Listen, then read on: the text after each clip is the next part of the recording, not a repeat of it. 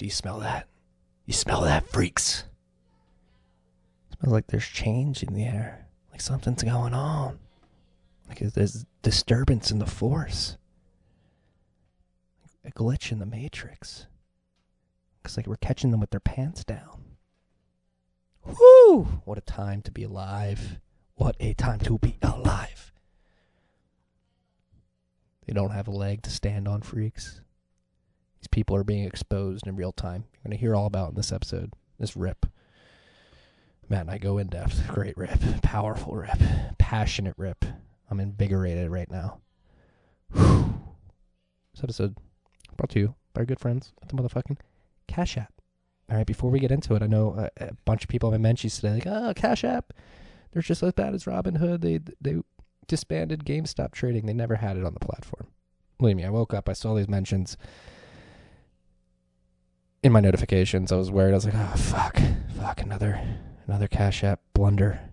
They never had it listed. I double checked. I asked, I reached out to the team. I said, hey, like, what's going on? Why'd you guys to list it? Never had it listed. Not enough market cap.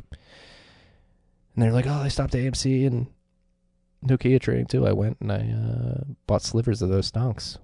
They executed. It went through. So it worked. There's a lot of FUD out there today regarding Cash App. Beyond the stonks, they have sats, sats, sats, sats, sats, sats, sats, sats, sats. Allow you to stack sats. What are sats, you may be asking? New to Bitcoin? Don't know what sats are? Sats, short for Satoshis, is the smallest unit of a Bitcoin. There are 100 million Satoshis in one whole Bitcoin. And you can stack sats. You don't have to buy a whole Bitcoin. You don't have to buy a fraction of Bitcoin. You can stack whole sats. Thousands, tens of thousands, hundreds of thousands, millions, tens of millions, hundreds of millions if you're a baller. Cash App makes that easy. You can stack sats on a consistent basis, DCA into it by daily, weekly, bi weekly. Set it and forget it. You can get sats back with their boost card. You go anywhere, Visa's accepted. You have your Bitcoin sats back boost initiated, and you're going to get some sats back for that purchase. Cash App can be your bank account. They're offering account numbers and routing numbers to individuals and get your paychecks direct deposited into the app. Um, got a little teaser for Bitcoin product update this week. I think you freaks are going to like it. Can't say anything. Think it's good though. If you haven't downloaded the Cash App yet, go to your local app store. Download it. When you do, use the code Stacking Sats. It's S T A C K I N G S A T S. You're going to get ten dollars, and ten dollars is going to go to Owls Lacrosse. That's Owls Lacrosse.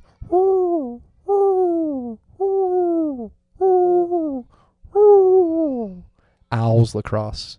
Beware of the withdrawal limits too. I get yelled at a lot saying I don't warn freaks about the withdrawal limits. I do it often. I'm going to do it now. Beware the withdrawal limits, daily, weekly. You can buy more than you can withdraw right now. I think they're working on it. Just be aware. Stack, sweep, stack, sweep, stack, sweep, stack, sweep, stack, sweep. This episode is also brought to you by our good friends at Unchained Capital. Unchained Capital, one of my favorite companies in the space. One of my favorite products in the space. Their multi-sig vault, where you hold two keys. Unchained holds one. Uh, and you can always move your UTXOs out of the vault if you want to, but if you're ever in a pinch, Unchained is there for you to be that second in a two or three signature. They actually have a white glove.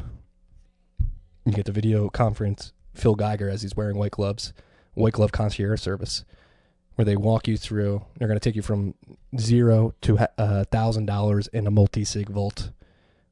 Again, they're going to have video conferences. They're going to be wearing white gloves. They're going to be teaching you about multi-sig, why it's important, how it works, why you should be using it. They're going to teach you about their Vault problem, uh, problem Vault product specifically, how that works, how you interact with it, get comfortable with it. They're going to send you two hardware wallets, teach you how to set them up, secure your seed phrases, how to use them, how to use them properly, how to check your your keys, how to sign and check your keys on the go. And then at the end of the day, again, once you have the Vault set up, you're going to dump a thousand dollars in it. This is a fifteen hundred dollar package usually for you freaks. It's only one thousand four hundred fifty dollars. You get fifty dollars off if you tell them that TFTC sent you. Again, one of my favorite products. I use it. I only back stuff I use. I love the Vault. It gives me a peace of mind, and I really like the the the key check in part of it because it makes you make sure that you're on top of your security. So go to www.unchained-capital.com.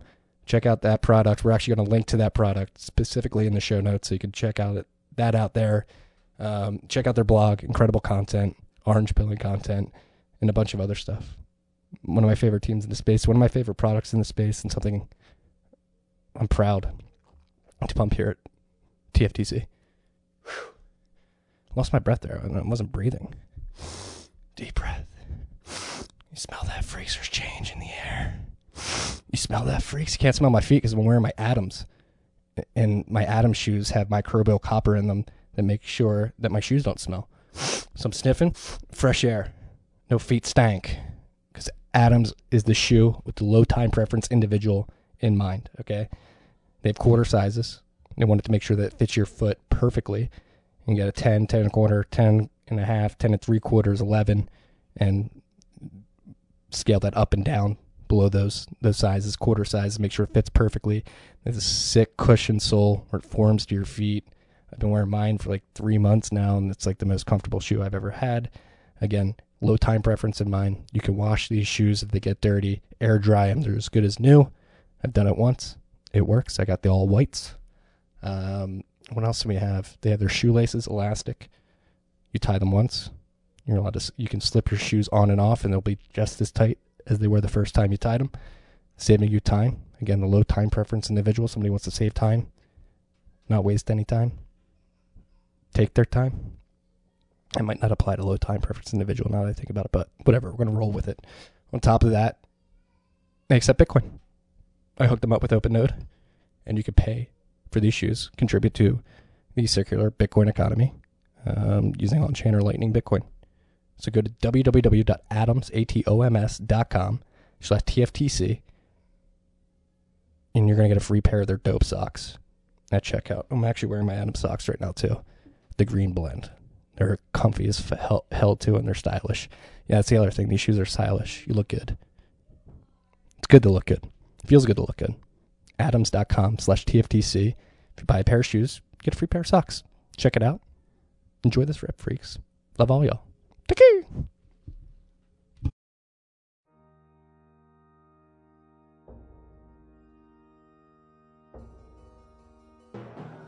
You've had a dynamic where money's become freer than free. If you talk about a Fed just gone nuts, all, all the central banks going nuts. So it's all acting like safe haven.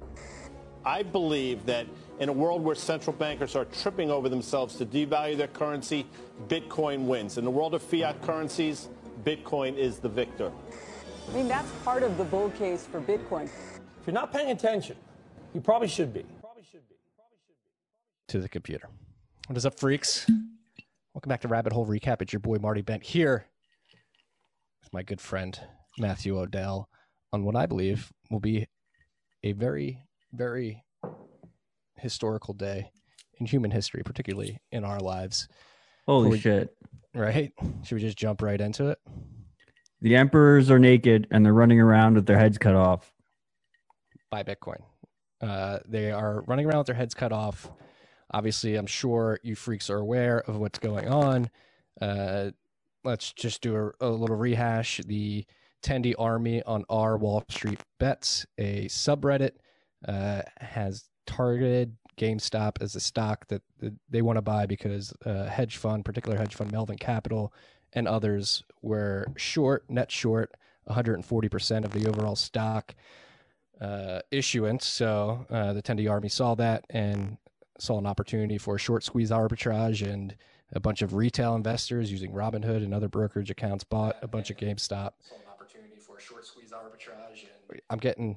Are you listening? Yep, I got you. My fault.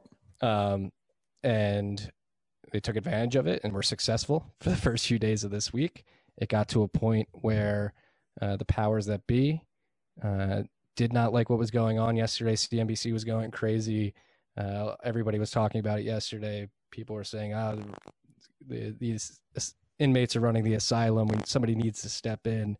Um, and this morning, Robinhood and other brokerage firms um, basically said you can't buy the stock anymore. You can sell it. And in some instances, Robinhood just stepped in and sold uh, GameStop stock on behalf of their users without even asking.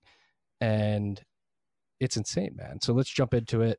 Uh, I'll, let's get your thoughts first because I have some theories. I'm like going all over the place right now. I'm so jacked up. I couldn't even write this morning, so I got to write the Ben after this. Um, well, first of all, apologies to the freaks for that little bit of echo there. That was on me. Um, I mean, yeah, this is uh, craziness. I didn't even know about um, the force sales. That's something else. But uh, You didn't know about that? no, I mean, I know they stopped people from selling, and it wasn't just Stop people from buying. I mean, yeah, they stopped people from buying. It wasn't just Robinhood. It was uh, also, I think, E Trade and TD Ameritrade as well. Um, so all popular uh, brokerages for uh, like a general retail type of trader, um, like the average user. Uh, there's a couple things. I mean, I, I think this is kind of part of our thesis in terms of uh, the the Great Awakening. Um, in terms of people need to get burned before they really realize you know shit is wrong and they they get motivated to try and improve their situation. Um, and it just happens to be on this like epic scale. It's there's there's so many different facets here. Um, i don't know where to start but there's so many different facets here from free markets to to what is manipulation to decentralization um, to to just the, this general concept that if you have have these centralized third parties that are controlling um, any of these systems they're ripe for abuse. They're gonna there's gonna be corruption there. They're gonna they're gonna always abuse their power. That's just the human it's the human spirit. That's the way the humans work. Um, and and the only way we can avoid that is if we have systems and networks um, that are designed in a way that a few cannot change the system. Um, and you know bitcoin is is is perfectly positioned in in in that ability.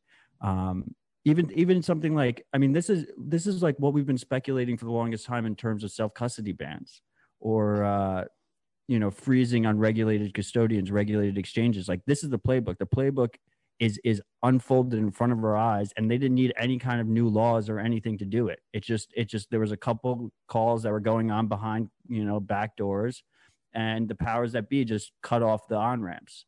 And in the case of bitcoin you can see them cutting off withdrawals at the same time Yeah.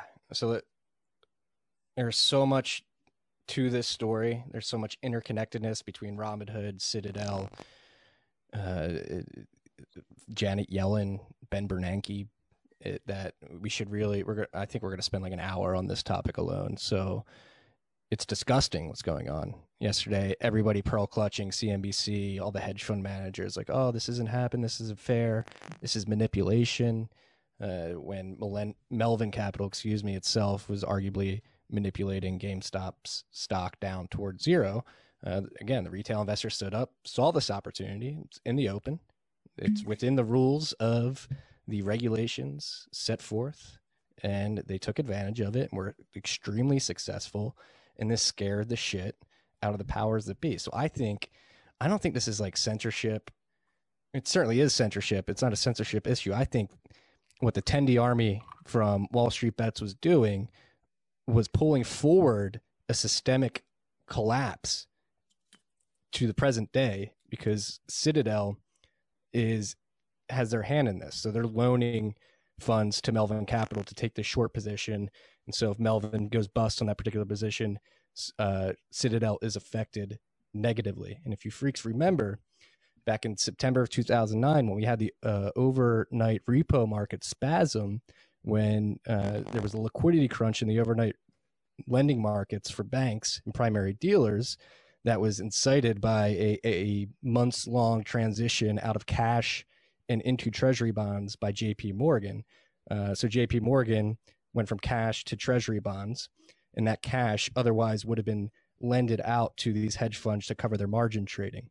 So when JP Morgan pulled that liquidity out of the market and went into bonds, the liquidity for uh, margin lending dried up, and you had that overnight repo spasm where the rates spiked to to like 14% or something like that, which is astronomical in those markets, particularly, especially considering the interest rate environment we've been in.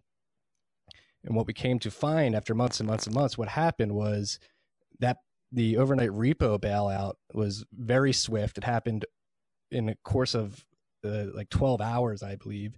And what the Fed did is they expanded the the amount of primary dealers that could access its uh, window. And so like usually it's just typically banks and some other clearinghouses and stuff like that. And they added the FICC uh, to the list of primary dealers that could access the Fed window, started pumping liquidity into the FICC. But the FICC was essentially a proxy for the Fed to fund the margin positions of Citadel, Point72, and Millennium, particularly, who who weren't able to access the liquidity from J.P. Morgan anymore.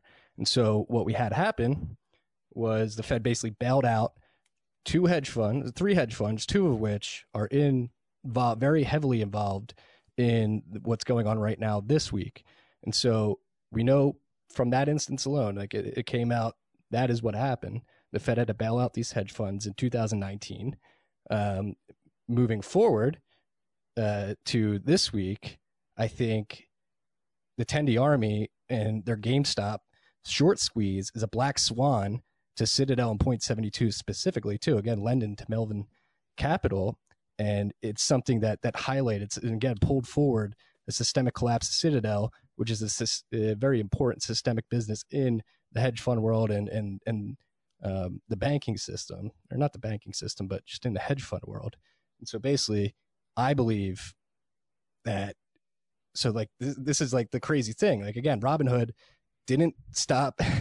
they just they uh they just won't allow you to buy the stock so you can't go up and they're selling it fucking scam they're selling it automatically to drive the price down to get it closer to the short position so these hedge funds don't go bust like the way the fashion and the abruptness of everything that's going on right now leads me to believe that there would have been a st- systemic collapse if this stuff didn't happen. If there would have been there's still gonna be. Um, exactly. I, I i think uh, I, first of all, to the freaks, I mean, you, I am in shock. I th- this is t- to me, this is the most exciting times you can be alive, right? Just when there's you have all this chaos and people are trying to figure out what the fuck's going on, and I feel like so many of our theses have been uh, confirmed here and have been brought to the light, and people, you know, I I've been, been digging up tweets that um, people thought were crazy six months ago, and then you retweet them now, and they're like, "Well, this is the dumbest, simplest take ever," right? Because it's just right in front of everyone's eyes, and that's exactly like what you want to see. Um, like I've never been more bullish on Bitcoin and everything we've been focused on um, for these last couple of years, as I am today because of everything that's going on. But I mean, I just to be completely clear here, like I believe that the only manipulation that has gone on is the manipulation that we've seen to to pop this thing this this manipulation with Robinhood and E Trade um, and the and the powers to be to try and and and stop this short squeeze from happening. I think on the short side that wasn't manipulation. I think on the on the re, the the short squeeze side that was a manipulation. And what people need to realize is yes, it's a great narrative that is Wall Street betters uh, you know, an average redditors versus hedge funds. Um, and it, it absolutely is. They're a key part of this. This this NIM meme army, um, which is also something that I think Bitcoiners like really relate to and resonate with. But part of Robinhood's business model was they're they're they're selling the retail flows of their traders. So presumably there's other hedge funds that are front running that have been front running the redditors and amplifying any power they have. So their own you know parasitic business model kind of turned against them and i, I think there's an interesting um, there's a there's a really interesting element here to me uh, in that one of the biggest takeaways is i think and i've always thought this way that in a truly free market um, there's no such thing as manipulation it's simply price discovery and and and different participants might have different techniques to try and exploit the market for their profit but nothing there you know all is fair because because it is a proper free market.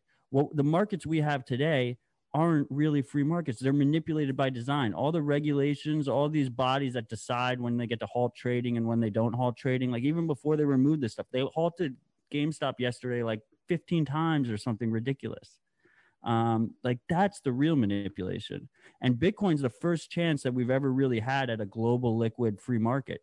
And and I, I I've had the shitcoiners come at me when I keep saying this, like they don't realize the shitcoin markets are the Bitcoin markets. They're they're under us. They're they're part of our markets. When I say the Bitcoin markets are the most global, liquid, free markets in the world, and then nothing even fucking comes close, that includes your little ass shitcoin market. Yeah.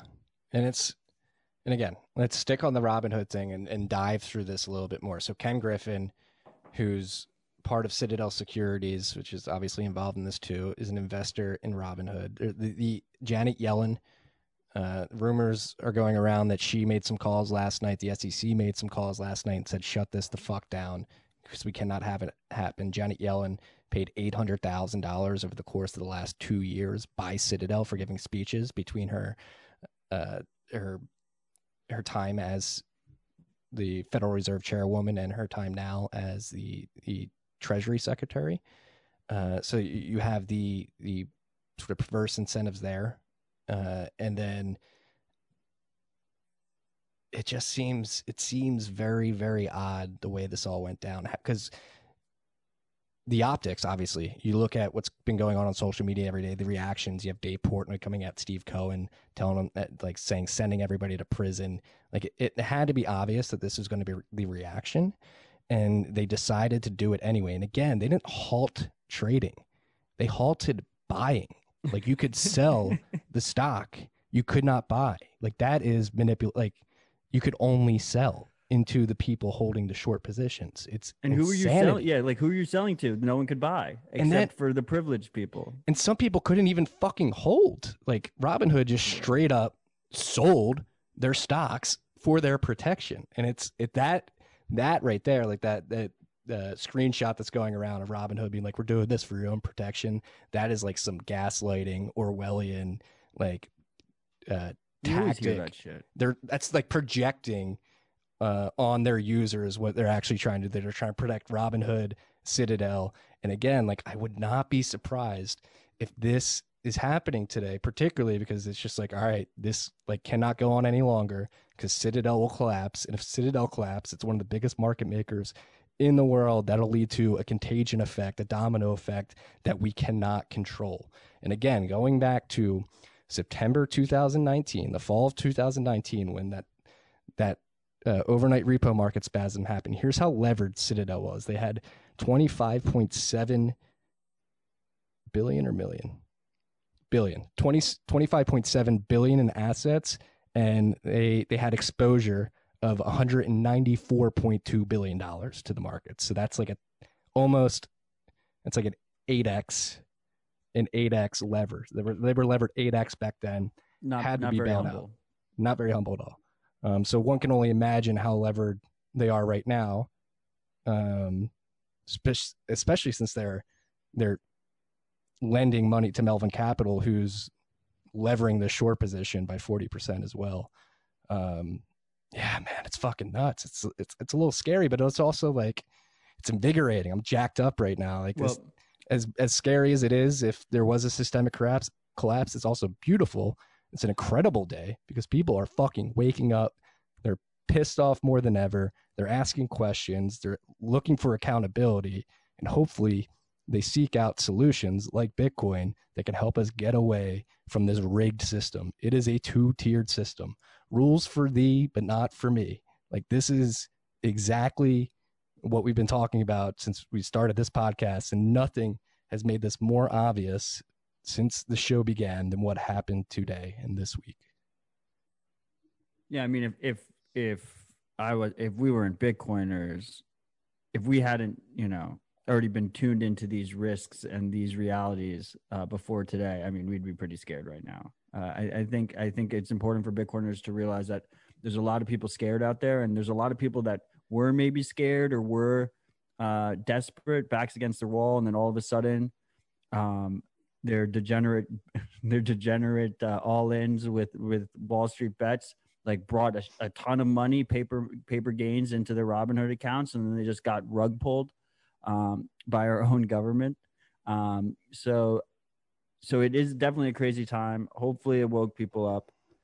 I mean, I think this is like all this whole year, this whole year, 2020, and now going into 2021, we've barely even begun, has just been one massive advertisement for the value prop of Bitcoin, distributed networks, free open source software, like everything that we stand for. And, you know, our boy Parker, uh, he, he tweeted out he was like oh you better take your bonds and stocks out of out of the custodians you know you know before shit goes down. You can't do that right? Like this is there's there's an intimate and and and also an, another thing is yeah so we have the self there's so many different elements here. Another big thing is this myth this idea that that like short sellers can suppress the price of bitcoin. We can finally put that fucking one to bed like if they try to do that to us we will fucking crush them. Like they have there's no way that short sellers can suppress the price of bitcoin. We will stack we will take self custody and and they will ultimately get wrecked eventually. They cannot use the same tactic to stop that kind of move.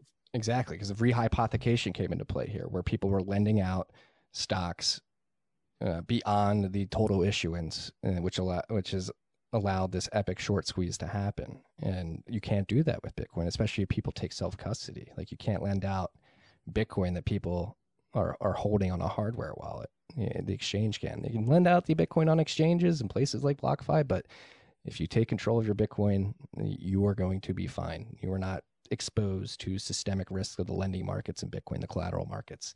And that's like, that's got me questioning now. Like, if this could lead to a systemic event, like, should we be telling the freaks to pull their Bitcoin out? Because all these exchanges yes are exposed to the banking system too. Like, yes, always. Like, yeah. I mean, always, yes, but like, especially right now, like, 100%. yeah. Yeah. Like, I, I mean, think. I, I never in normal times I can't I can't keep more than a hundred dollars of the Bitcoin on any of these fucking services. But right now, I feel like it could be at any moment, any moment, all of these services could either cut off buying or cut off withdrawals, uh, or like, both. What if they did what Robinhood did and just like maybe that's like how the government attacks Bitcoin? They they go to the exchanges, like they went to Robinhood today or whoever went to Robinhood today and say just fucking automatically sell it for them. We need this price to go down. Like we need this to go in our favor. So just automatically liquidate your customers. Like don't even give them the option. Don't let them buy, only let them sell. And you know what? Force sell for some of them for their own protection. It's insanity, dude. And then you like see the chart. You see the chart of GameStop over four hundred dollars. Robinhood closes buys, and then you just see it go straight fucking down. Exactly. You know, it's like the biggest. And and at the same time, they're they're saying, "Oh, manipulation, manipulation, manipulation." Fuck you. Right? Like, that's fucking ridiculous. Again, projection, projection. They're trying to project onto us plebs what they're actually doing. They are the ones manipulating these markets, and they're trying to, again, fuck you, CNBC. Everybody on CNBC is a bunch of fucking lapdogs. Not everybody, but a lot of people on CNBC fucking apologist for We're this boy, fucking our boy Joe. for what this fucking saying? kleptocratic. I don't know. Joe's on my shit list right now. I don't. I don't think. No, he's- not Weisenthal, because he's Weisenthal's Bloomberg. Our our boy uh, uh, Joe, what on CNBC Squawk Box? not Joe Walsh. Is it Joe? Am I wrong? Um, yeah, But he's Joe. so much my boy. I don't even remember his name. But anyway, uh, he he was the one who he was the older guy who who got orange pilled early on this year. I know, I know, I know exactly what you're talking. Yeah, Um, I, I don't know name. what his takes were like. I I'm hoping his takes are good. Freaks, we're not looking at the comments today because we've gotten complaints about adding the comments from people who listen to the podcast on the audio version. So I'm sure some of you, Joe sc- Kernan. there it is. You're looking at. I did not look at the comments. Yes, you did. um, Joe Kernan, yes, he's a good CNBC, but everybody like that Scott guy, and that is another crazy thing about what's going on this week. You're seeing battle lines being drawn. There's the titans of the fund world and the the elite class. You have Chamath, Dave Portnoy stepping up, saying this is fucked up. We are going to side with the plebs, and then you have the other side. So you have this this bifurcation at the elite level where it's like pick a side. Are you uh, for the manipulation uh, by the crony capitalist class, or are you for the plebs? Are you for fairness? This is the most unfair thing that I've seen maybe ever in my life. I mean, the bailouts of 2008 unfair, the stimulus bill that was passed unfair. This is so fucking egregious and out, outrageous. It's like that's again like it keeps going back like why would they ever do this if the, it was not going to lead to a systemic collapse like i think the tendi army is a black swan on the financial system. They was pulled forward a collapse and they mm. had to they had to react in this fashion. That is what like i am becoming more convinced that is the case because why else would they act in this fashion? Like you can't justify oh market manipulation by reddit. Like that's not a strong enough argument in my opinion or justification. I mean, a- just because they did it doesn't mean that it, it was, you know, the logical inconsistency there might be that we're saying that it could have been a systemic collapse and that was the logical reasoning for them to do it when in reality they could have just been greedy fucking assholes who aren't used to losing and and wanted to exploit the rules for themselves to stop that from happening right? Um, but I, I mean obviously I, I think we both agree just in general that there's massive systemic issues. Um, in terms of the battle lines being drawn, I just wanted to say that the absolutely worst people are um, the poor journalists who are defending defending it. Um, in, instead of like if, if you're like a if you're like a uber rich billionaire hedge funder and your buddies are getting fucking crushed here, like I completely understand you just talking your book and defending your buddies, right? But like if you're making you know, barely above minimum wage writing as a fintech journalist and you're defending these big players, like go fuck yourself. Like what the fuck are you doing with your life? Yeah. You're a pleb too, motherfucker. You're just sucking dicks. Like you're not you're not actually helping out with anything. You're again projecting. Projecting. Something is wrong. They're trying to say, "Hey, you plebs are wrong. You're doing something wrong." They're projecting what is actually what they're doing onto everybody else. It's fucking disgusting. It's disgusting, dude. It's gone on th- for way too long. It needs to fucking end. And I hope to God that this is the the week where people finally wake up in mass enough to say, "Let we got to fucking stop this. We can't do this anymore." Like it is so egregious, so in your face.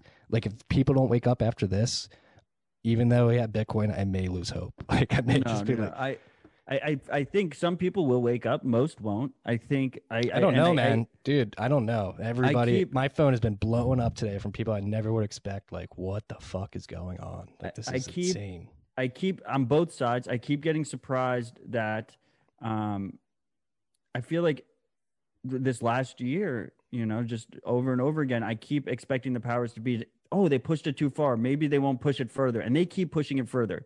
So I think no matter what, it's just going to get keep getting pushed further. It's going to keep escalating. They're going to keep doing more and more shit in our face. Um, But, but- now, now people are becoming more incentivized to push 100%. back. and we're we're close we're closer to the turning point we're 100% closer to the turning point where we hit like a in like a, a, a majority of people not even a majority but like a uh, like a viral minority that pushes us past the limit where people start really waking up in mass um, but it's still going to take i think it's still going to take a little bit while longer people you know obviously uh, like we don't realize like our, our our thinking over the last however many years is being solidified here. These are things that we've been considering for a while. Some people woke up today and this was the first time they realized there's a problem. Um, and it's going to take, so it's going to take some time. Um, but if you think about like where we're going, right? I think we're going to a place where we will have global liquid markets um, that allow you to interact with them in a private and relative, relatively private way and a sovereign way. Um, in in the, the most free markets we've ever had right and in those in those types of markets um, people are just going to have to accept that you're these these these concepts these fraudulent concepts that that that we've we've come accustomed to in our society in terms of market manipulation insider trading wash trading. These aren't things that you can enforce in a proper tree, tree a proper free market. And and we're just going to have to deal with that. That is what price discovery is. That is how we have more efficient markets. That's how we have markets that aren't controlled by a select few for their own profit and and and used in that way. And and that is going to be the end result. And that is all going to be powered by bitcoin. On the back end that's all powered by bitcoin.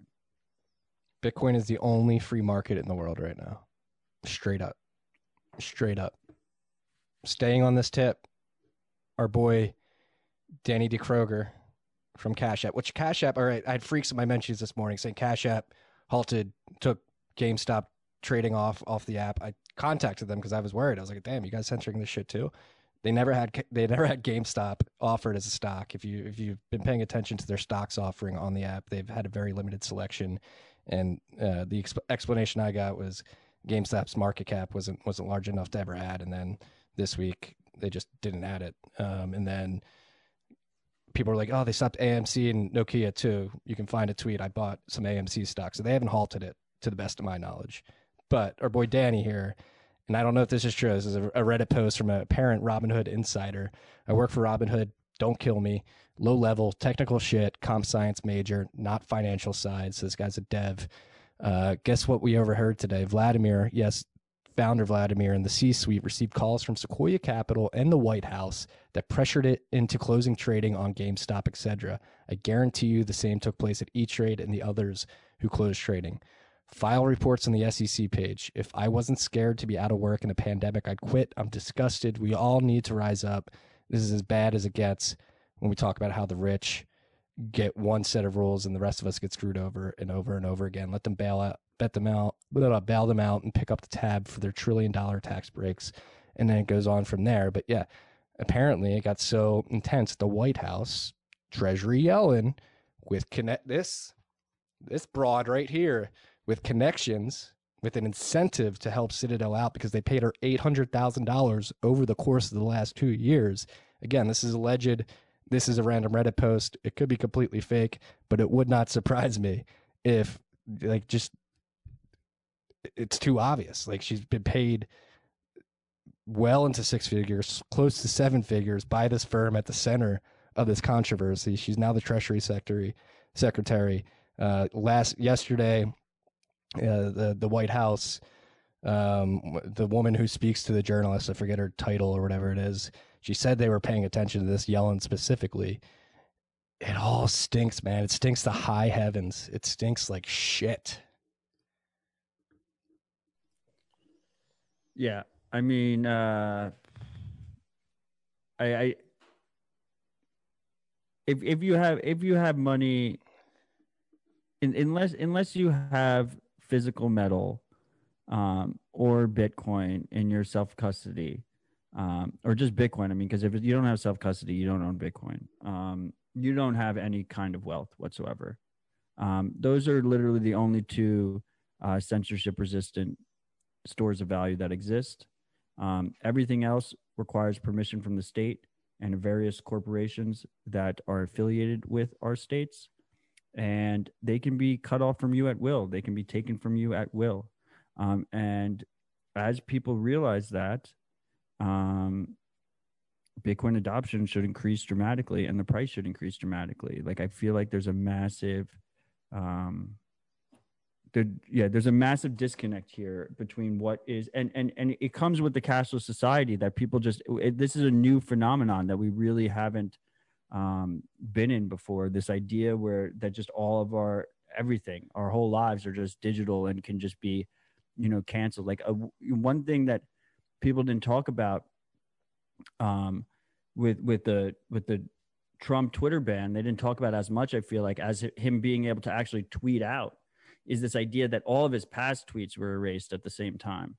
Like, sure, people have archives in others other areas, right? But you know any tweet that you've had in the past that related to one of his tweets now is disconnected from that like social graph right and just like erased all the past um, and and when you have that happening to speech that's extremely scary. And when you have that happening to money that's extremely scary. And people need to start fucking waking up. Completely agree. And to your point there cash like again maybe i'm just too tinfoily hatty today and and just uh connecting disparate things that have nothing that are not not really related, but I, am just assuming they are. But the, God, the BIS coming out yesterday, Augustus Carstens from the BIS coming out saying that the central banks are the best position to bring a digital sound money to the globe and bring us to a cashless society. And then I believe he said he believes that 20% of the world will be using central bank digital currencies within the next one to two years or something like that. So they seem the powers that be, whether it be the Federal Reserve, the White House, the hedge funds here in America, all the way up to the the Bank of International Settlements. They it just seems like they feel urgency to push us and push us and push us in this direction, and it leads me to believe that something is terribly, terribly wrong behind the scenes. And remember, there were signs of this before the pandemic, like the spasm, like in, in, in the repo markets was like a, fucking canary in the coal mine, and it's a year and a half later, and maybe like again, this black swan Tendi army event is pulling something forward. Like the, the Lagarde literally said, if there's an escape, people will use it. We need to block all the exits. Like she literally said that on tape. Like we have her saying that. That is not a conspiracy, right? And and so they need to cut like if especially if you want to go into negative rates, like you need to cut off any kind of exits. If you want to have mass surveillance, if you want to go into negative rates, you have to cut off the exits. And specifically negative rates, I mean, they're desperate to get there, right? To a, if we want stonks to go up forever, like they need to be able to easily manipulate the rates underneath. Um, so it does feel like it's all coming together. If you want to talk about all of that at the same time, um, Tor got attacked again, um, Right. all while this was going down. So so we had it appears the subreddit was pulled for a little bit. Wall Street Bets subreddit was pulled for a little bit. It was pulled by the mods though. They they Oh, so it this. wasn't they pulled Reddit. it. They were getting too much traffic and they wanted to take it down and make sure they could handle it. And so people weren't posting shit. I think they had to adjust um, to to prepare for bots. Okay, and the Discord got, did get censored. the by Discord, yes, right? Discord got completely censored with the justification. and then at the same time, Tor got attacked again for the first time since the Capitol riots. So it does kind of feel a little bit all connected. Right? Um, but who the fuck knows? All I know is I just, you know, I stacked a little bit more today. Um, I stacked hard yesterday when all this shit was going on. I, I, I really don't like, do not keep more money in custodians than you're willing to lose. Yeah. I, it's so bad right now. Like I do not, uh, If you've been It's the playbook. It's literally the playbook. People who tell you, people who tell you that there's there's no political will to block withdrawals out of Coinbase um, or Cash App, but we just saw fucking them block buys on fucking GameStop. You know, like that. Right. Like, of course, there's political will to block Bitcoin withdrawals. Like, they don't need a new law. They don't need any kind of FinCEN ruling or anything. Like, it could just happen. One day, calls could go out, and it could fucking happen. Do you have enough Bitcoin? Have you learned how to use it privately? Are you comfortable with it? Like, are you ready to go? Because if you're not ready, like, that's gonna bite you in the fucking ass pretty soon. yeah, yeah, and I guess do we want to wrap up? I could go on for fucking hours of this shit, but one thing I want to mention is the zeitgeist behind the the Wall Street bets Tendi army, right? They they they're attacking this hedge fund. Again, they, they noticed it was overexposed in a short position, wanted to squeeze it out, but also th- there seems to be a an impetus driven by anger at the system, at the unfair system, after getting kicked in the dick year after year, and Wall Street and the, the kleptocratic elite just taking over. Last year, billionaires increased their wealth 10 to 20 times over, while 20 million, 30 million Americans lost their jobs. 40, 60% of small businesses had to f- fold under, and people are getting fed up. This is the, the move against Melvin Capital this week is activist. It's activism. It's occup- It's what Occupy Wall Street should have been. The technology didn't exist to make it happen back then. The social communication tools didn't exist to make it happen back then. 2021, completely different story. We have the tech to make it happen. We have the social media apps to communicate with each other, and people were able to coordinate and actually do something meaningful, something that actually fucking hurt the big guys, put a chink in their armor with this move against GameStop, like actually having skin in the game, capital in the game, and fighting back against the big guys instead of. And I'm not trying to denigrate uh, Occupy Wall Street at all, but I, I think you would concede and I would concede that like it did nothing other than be like, oh, people are pissed. This was action that actually had an effect.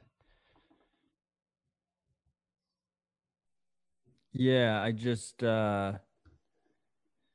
right the next step is is is to to reach your Bitcoin Zen and start stacking, right? Yes.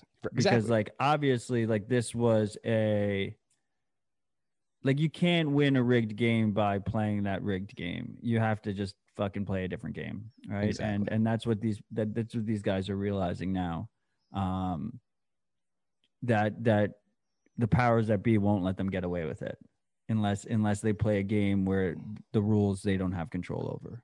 Yes.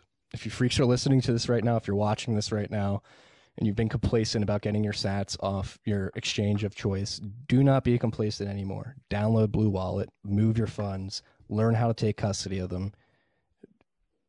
It's time to act. Like Matt said, if they can fucking stop buying on GameStop, what is to stop them from stop buying from to stop people from buying Bitcoin? And for like again, they force Robinhood to sell some of their users' positions. Like imagine if they did that to Bitcoin. Imagine the price Well, they did it suppression. to doge too Did they? yeah so Yeah, doge so- hit a new all-time high because of course Did they you shut it down or did they force sell positions? No, I I well, I didn't know about the for sale to begin with on the GameStop stuff. So, you know, with that grain of salt, on Doge they did stop the buy button. They blocked the buy button on Doge after it hit an all time high, um, which is I you know cla- classic Doge with the Doge pump. But uh, yeah, the same exact thing. Like that is I I'm almost we were already making these kind of predictions for Bitcoin in a uh, Bitcoin Tina type of green NAD situation, like rip your NADs off green candle situation, right? Um, that they could close the on ramps. That I, I never thought about closing the buy button, but they could close the buy button as well. And and here it's just we're just watching it fucking really play out in, in real time to millions of users. Yeah. So here's here's the screenshot uh, of a, a Robinhood user. Robinhood's apparently selling people shares, quote unquote, for their own good. Um, so somebody tried, like somebody noticed that like Robinhood put on a sell order for them, and they tried to cancel it. And here's the error they got: "We're sorry, this order can't be canceled, and we placed it to mitigate the risk to your account. We placed it. So it was like a We margin placed it. call. No, it wasn't a margin But call. was They that person leveraged? I I don't believe so. It's a market like, sell. not- no, it's a market sell. it, It's a market sell. It's not an option sell. So like, because because on on Robinhood, I mean Robinhood got a lot of shit that on Robinhood you can um like unsophisticated traders can can get into option situations where they're negative a shit ton of money. Like didn't like some kid like committed suicide, yes. um, which I think is predatory in the first place, right? Like one of the cool parts about BitMEX, uh, now, now they have KYC, but I've never used BitMEX. But one of the cool parts about BitMEX was if you were a degenerate and you tried to leverage trade there, like you only lost the Bitcoin you deposited. You didn't have like a debt against your family and all your future, you know, your your future descendants like had to serfdom to to Robinhood to pay off your debt. Yeah. Yeah. Crazy times, freaks. Crazy times. Invigorating times. Tumultuous times. But again, like I tweeted out earlier today, I'm extremely optimistic about the potential for positive change that can come out of this. Yes, it's scary. Yes, it's fucked up. But I'm excited to see people riled up about this. I'm excited to see Chamath and Dave Portnoy getting out in front of this. Portnoy getting out in front of this and fucking like coming at them directly and getting like the stoolies paying attention to this is massive, massive. Again, like going back to last year with Shroot Bucks and Davey Day Trader, stocks only go up. The cultural recognition that he's bringing to this problem it should not be underappreciated. I think uh, I think it's going to have a material effect, and you copy that with the fact that Barstool, with the Barstool Fund, is one of the only uh, companies like I, I, like the government's not even helping. You have to have a fucking company like Barstool step in to save small businesses. I think you're going to see people rally behind uh, the pleb tendy army in mass. People are pissed off, man. Uh oh, I can't hear you. Can't hear you now. What happened? Check the comments. Maybe uh, the freaks can hear you, but I can't. Well, I want to go on too because you don't have this on the list. Let me know when you get back. Another thing that happened yesterday. This country's going fucking insane. The Biden administration can't hear you. Are you going to come in and out? Are you there? We lost Matt. He's laughing at me. He's going to go out and come back in. And I'm going to describe what happened yesterday. Oh, shit. No, it's still recording. Uh, the Biden administration, the FBI, Department of Justice, went down, went down to Florida and arrested a man. I forget his name, a gentleman, 31 year old journalist, for posting memes in 2016 in the lead up to the presidential election. Like, free speech doesn't exist anymore. Like, they arrested a man for posting a meme.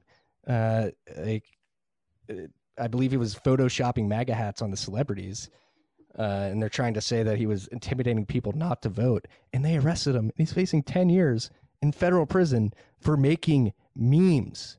Like, this is, you're talking about a country that was making fun of President Xi in the communist, uh, Chinese Communist Party uh, because he didn't allow people to post Winnie the Pooh pictures of him. Somebody in America, in the land of a free, was arrested yesterday for posting a meme of photoshopping MAGA hats on the people. We are no different than the Chinese Communi- Communist Party right now. You don't have free markets. We, we have manipulated markets controlled by the powers that be, and free speech is being eroded right in front of you. Somebody in the United States of America was indicted and has been arrested and faces 10 years in federal prison for posting a fucking meme. Wake the fuck up. What what was the meme? He was just Oh, posting. nice, I- I'm back. yeah, you're back. From what I understand, he was just photoshopping MAGA hats on the celebrities that were like for Hillary, and they they like. And I just they- I be- think they're trying to say that he intimidated people out of voting or something like that. I just want to be clear that they're trying to censor us. That's why I got cut off of that stream. This is true. Um, hey, FBI agent that's listening, fuck you. no, no, no. We appreciate you. Um, no, I don't appreciate you. Go kill. No, I'm not gonna say that. fuck you, Marty. Um, the yeah, I mean that's crazy. I don't know much about that meme story, but if that's true, then then that's that's fucked up. Um, Our boy Michael Tracey was covering it. wait, can I do it to you, Marty? Yeah, Do we live in a free country? Is it we even a free country anymore? no, we're not. But the spirit is there. That's like the this, we go back and forth to this all the time. Like us, individual Americans, the spirit lives within us. well, some would say there's does not- nuance to the subject. Uh, yeah, you would say that. I think it's it's like a it's like a a distribution curve, right? Like there are people that love liberty, and then there's the fucking dolts on the other side of the curve, and then the people in the middle are just like, oh, I am not into it. I'm not looking at the comments, but someone said that we should get to the Bitcoin news. What people don't realize is this is why we Bitcoin. Like this is why Bitcoin exists.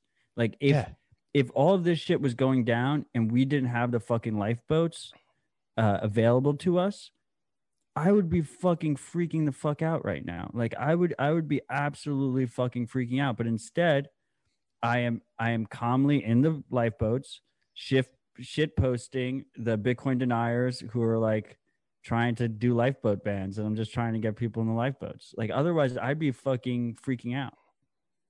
yeah. What do you, what do you think about Michael Green and Nick Carter's debate and his his plea to us Bitcoiners that we try to fix the system from within? Hey, Michael Green, Prof Plum, if you're listening to this, it's fucking broken. It's mathematically irreparable. It's not gonna fucking happen. Give up the pipe dream of saving the system. If today doesn't prove that to you that it's fucked, I don't know what to help you. Bitcoin is the only way out. Like if you don't understand that, have fun staying poor. Okay. I'm jacked up right I now. couldn't dude. This tell. is I had no idea. Should we get into the Bitcoin stuff? I, we have been talking about Bitcoin stuff, but I'm down to go to the next topic on the list. no, we'll go to Clark's dashboard. We'll go to Clark. We have. Are you kidding me? okay, I'm down. Let's go to Clark's dashboard. It's a good one.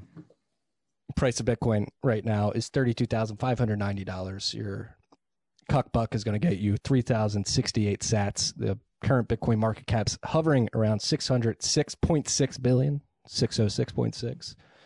Uh, you're going to get 17 and a half ounces of gold per Bitcoin. Bitcoin versus the gold market cap is currently at 5.04%. We're at block height 668,100, a nice even 100 number. That's good luck there.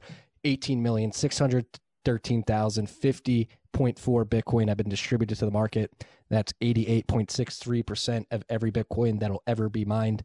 Um, uh, we had a difficulty adjustment. No, we didn't. Did we? Yeah, we did. I don't know, man. You're the miner.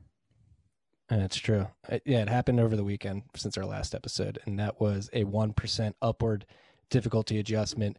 Currently, blocks are coming in at 9 minutes and 36 seconds since the last adjustment, and there's another estimated difficulty upward upward difficulty adjustment of 4.3%, uh, estimated to happen around February 6th of this year. Uh, fees going up right now. Um, fees versus reward are 9.13% of the block. Samourai unspent capacity is 2,295.33 Bitcoin or $74.8 million. I think that's an all time high. We're hovering around where it was last week. Fuck yes. Let's do it. Thank you for reading the dashboard for us. We appreciate you. Yeah, you know what? I had to. You know what? You go on something because I got to pull up the show. Um, the freaks are asking about gold and saying who holds gold anymore. Uh, only, only poor boomers own gold. Um, although I do respect that it's one. Of, it's the only other way to to hold your own wealth uh, besides Bitcoin uh, in a self sovereign fashion that is actually kind of liquid. Um, it is so much worse than Bitcoin. Like, I don't know why you would ever own gold over Bitcoin, especially not during Bitcoin's adoption phase when we stand to have massive gains in, in relation to gold. Like, it just makes zero fucking sense whatsoever. That being said, you know, if you are sitting on massive equities gains in, in trusted third parties, maybe you want to put a portion of that into physical gold, but I would just go, just, you know, put it put it all into Bitcoin. That was the Tendi armies, not gold, but silver. They're going to attack the physical silver markets, try to short squeeze that. Apparently, that's like the most. They're going for silver. Yeah. Yeah. Yeah. Um, so we'll see if that happens. Just, that would be. I have a lot of friends that are like taking away the wrong thing from this, right? They're asking me what the next GameStop is, and and no, and no, and, and so it has a lot of shitcoin-ish uh, tendencies with it. Uh, to me, you know, and and uh, and so so people need to be careful here and and and you this is where the stay humble part comes in and this is why this is why why stacking sats is so fucking cool because we can have the same end result um as what these wall street better guys are doing um but over a slightly longer time frame um with way less risk to us like we don't have to deal with this third party risk we don't have to deal with them possibly rug pulling us and if we're humble about it, we don't have to worry about potential liquidation risk. Eh, you know, uh, any leverage trader who got fucking wrecked on March 12th will tell you about that. Um, so, so it's it's a really compelling um, strategy, and I suggest everyone fucking look into it. And I doubt you know many freaks aren't, so I'm just going to end it at that. Stack Sats freaks. We're going to take a little break to hop into our shout outs here. Uh, if you freaks listened last week, you know that there was a, a transaction in route for a shout out. They they attached a low fee to it.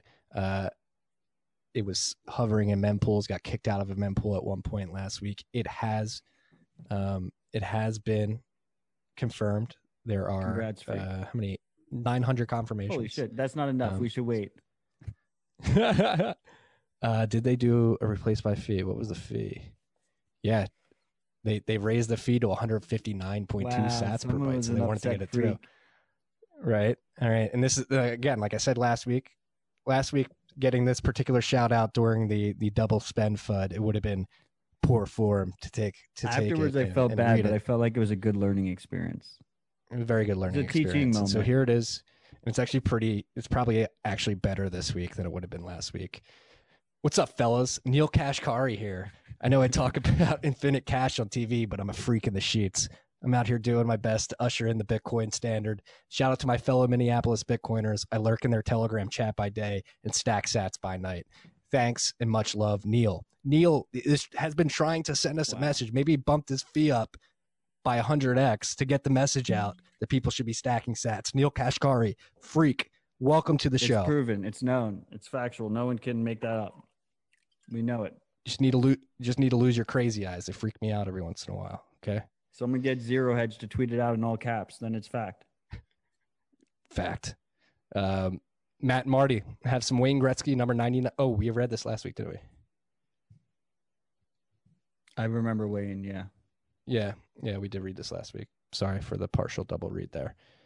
Um, I fucking love that he that replaced by feed his fucking unconfirmed uh, shout out. Good job, had Neil. to do it to him, right? Way more sophisticated so- than I expected. Right. Neil, hey, Neil's on top of it. RBF. Uh, here's a short but sweet shout out. Thank you for the truth, Jay. Shout out to Jay. Thank you for listening. Thanks, Jay Squad. glad glad you're liking it um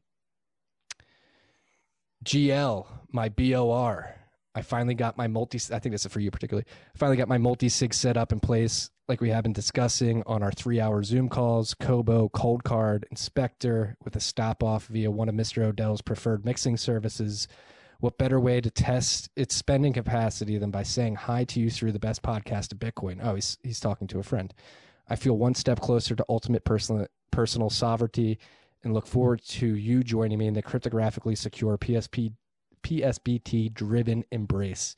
Next stop, I'll see you at the homestead. All my lev.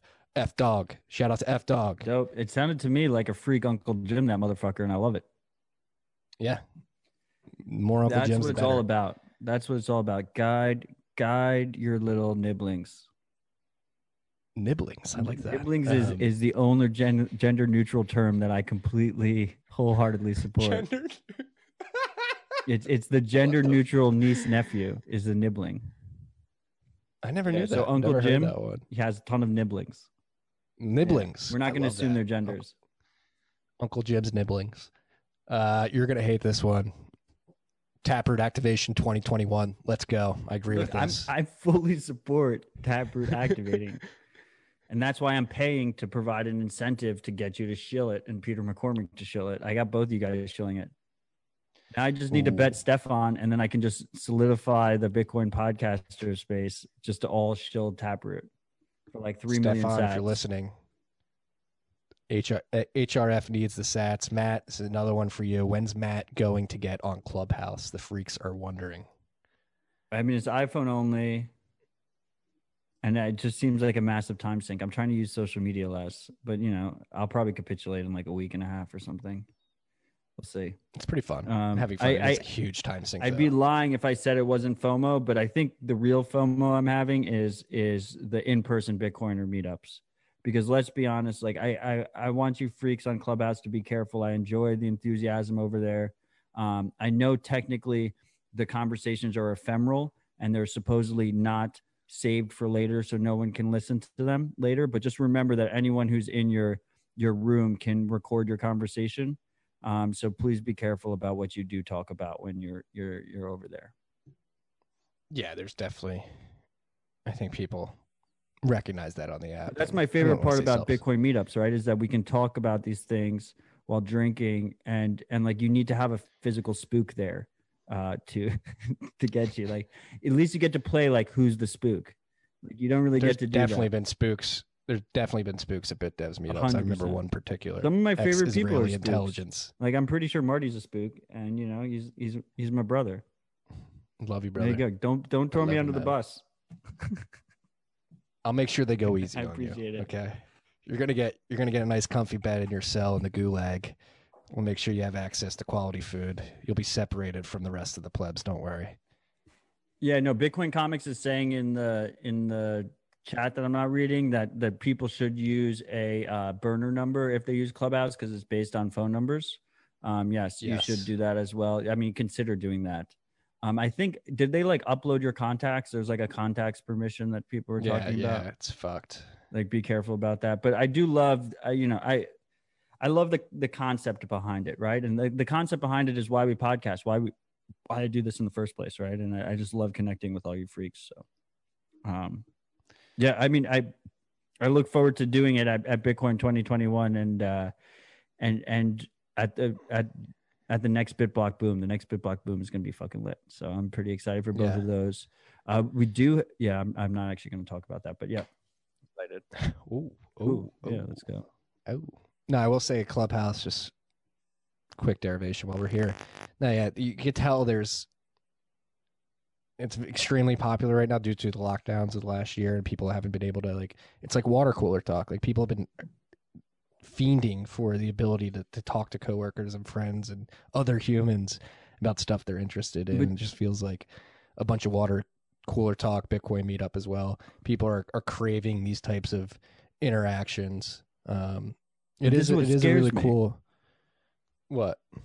right? Like if you want to talk about like everything coming together at the same time, right? It's a Um, push towards pod life. What was that? It's a it's a bigger push towards pod life. Yeah, it's it, not pod life. It's it's almost. I mean, if we just forget about that that whole concept uh, for a second, that this idea that all of a sudden, the way 2020 went, it went from all of our conversations being default private, right? Like the majority of our conversations were happening in person, at least a big city life, right? Right. Like the majority of my conversations, hours and hours of conversations were happening in people's apartments, cozy bars, stuff like that in person. And then all of those conversations moved online, whether that's through Zoom or Clubhouse or or Twitter or Telegram. And they're super easy to surveil. You don't need to have a physical spook in there, right? And it kills me inside. Like it's it was it's amazing what like how quick that happened, right? It happened it happened so fa- and I remember like in the early 2020 I was like we are so digitized like it can't get much worse like uh, like like all of our conversations are being surveilled and mass surveilled and stuff and then it got way worse like it did not even like little bit it was like significantly is like tinfoil hat going off right now. Economic shutdowns happened a few months after the repo market spasms. buy bitcoin I'm not going to say controlled demolition. I'm not going to say not it. controlled I'm demo not gonna Wait, say it. so do we think um so i mean i saw your bent the other day melt up. Um i remember two or three years ago when i started getting involved in vc twitter. It's funny because like i got like kind of i got allowed into like a couple telegram groups and stuff that i probably shouldn't have been allowed into just because i was like a bitcoiner pleb who uh like just spit fire on twitter. And then i got invited into like vc rooms where like i should not have belonged in there. And i remember like three years ago i was like honestly I said what Portnoy says, right? I was like, stocks are only designed to go up. I was like, I was like, in a recession, the next recession, like Google and Apple are just gonna fucking pump. Like they're like they're the, the blue chips are like the new treasury bonds or whatever. They just go up because the fucking money is is losing value.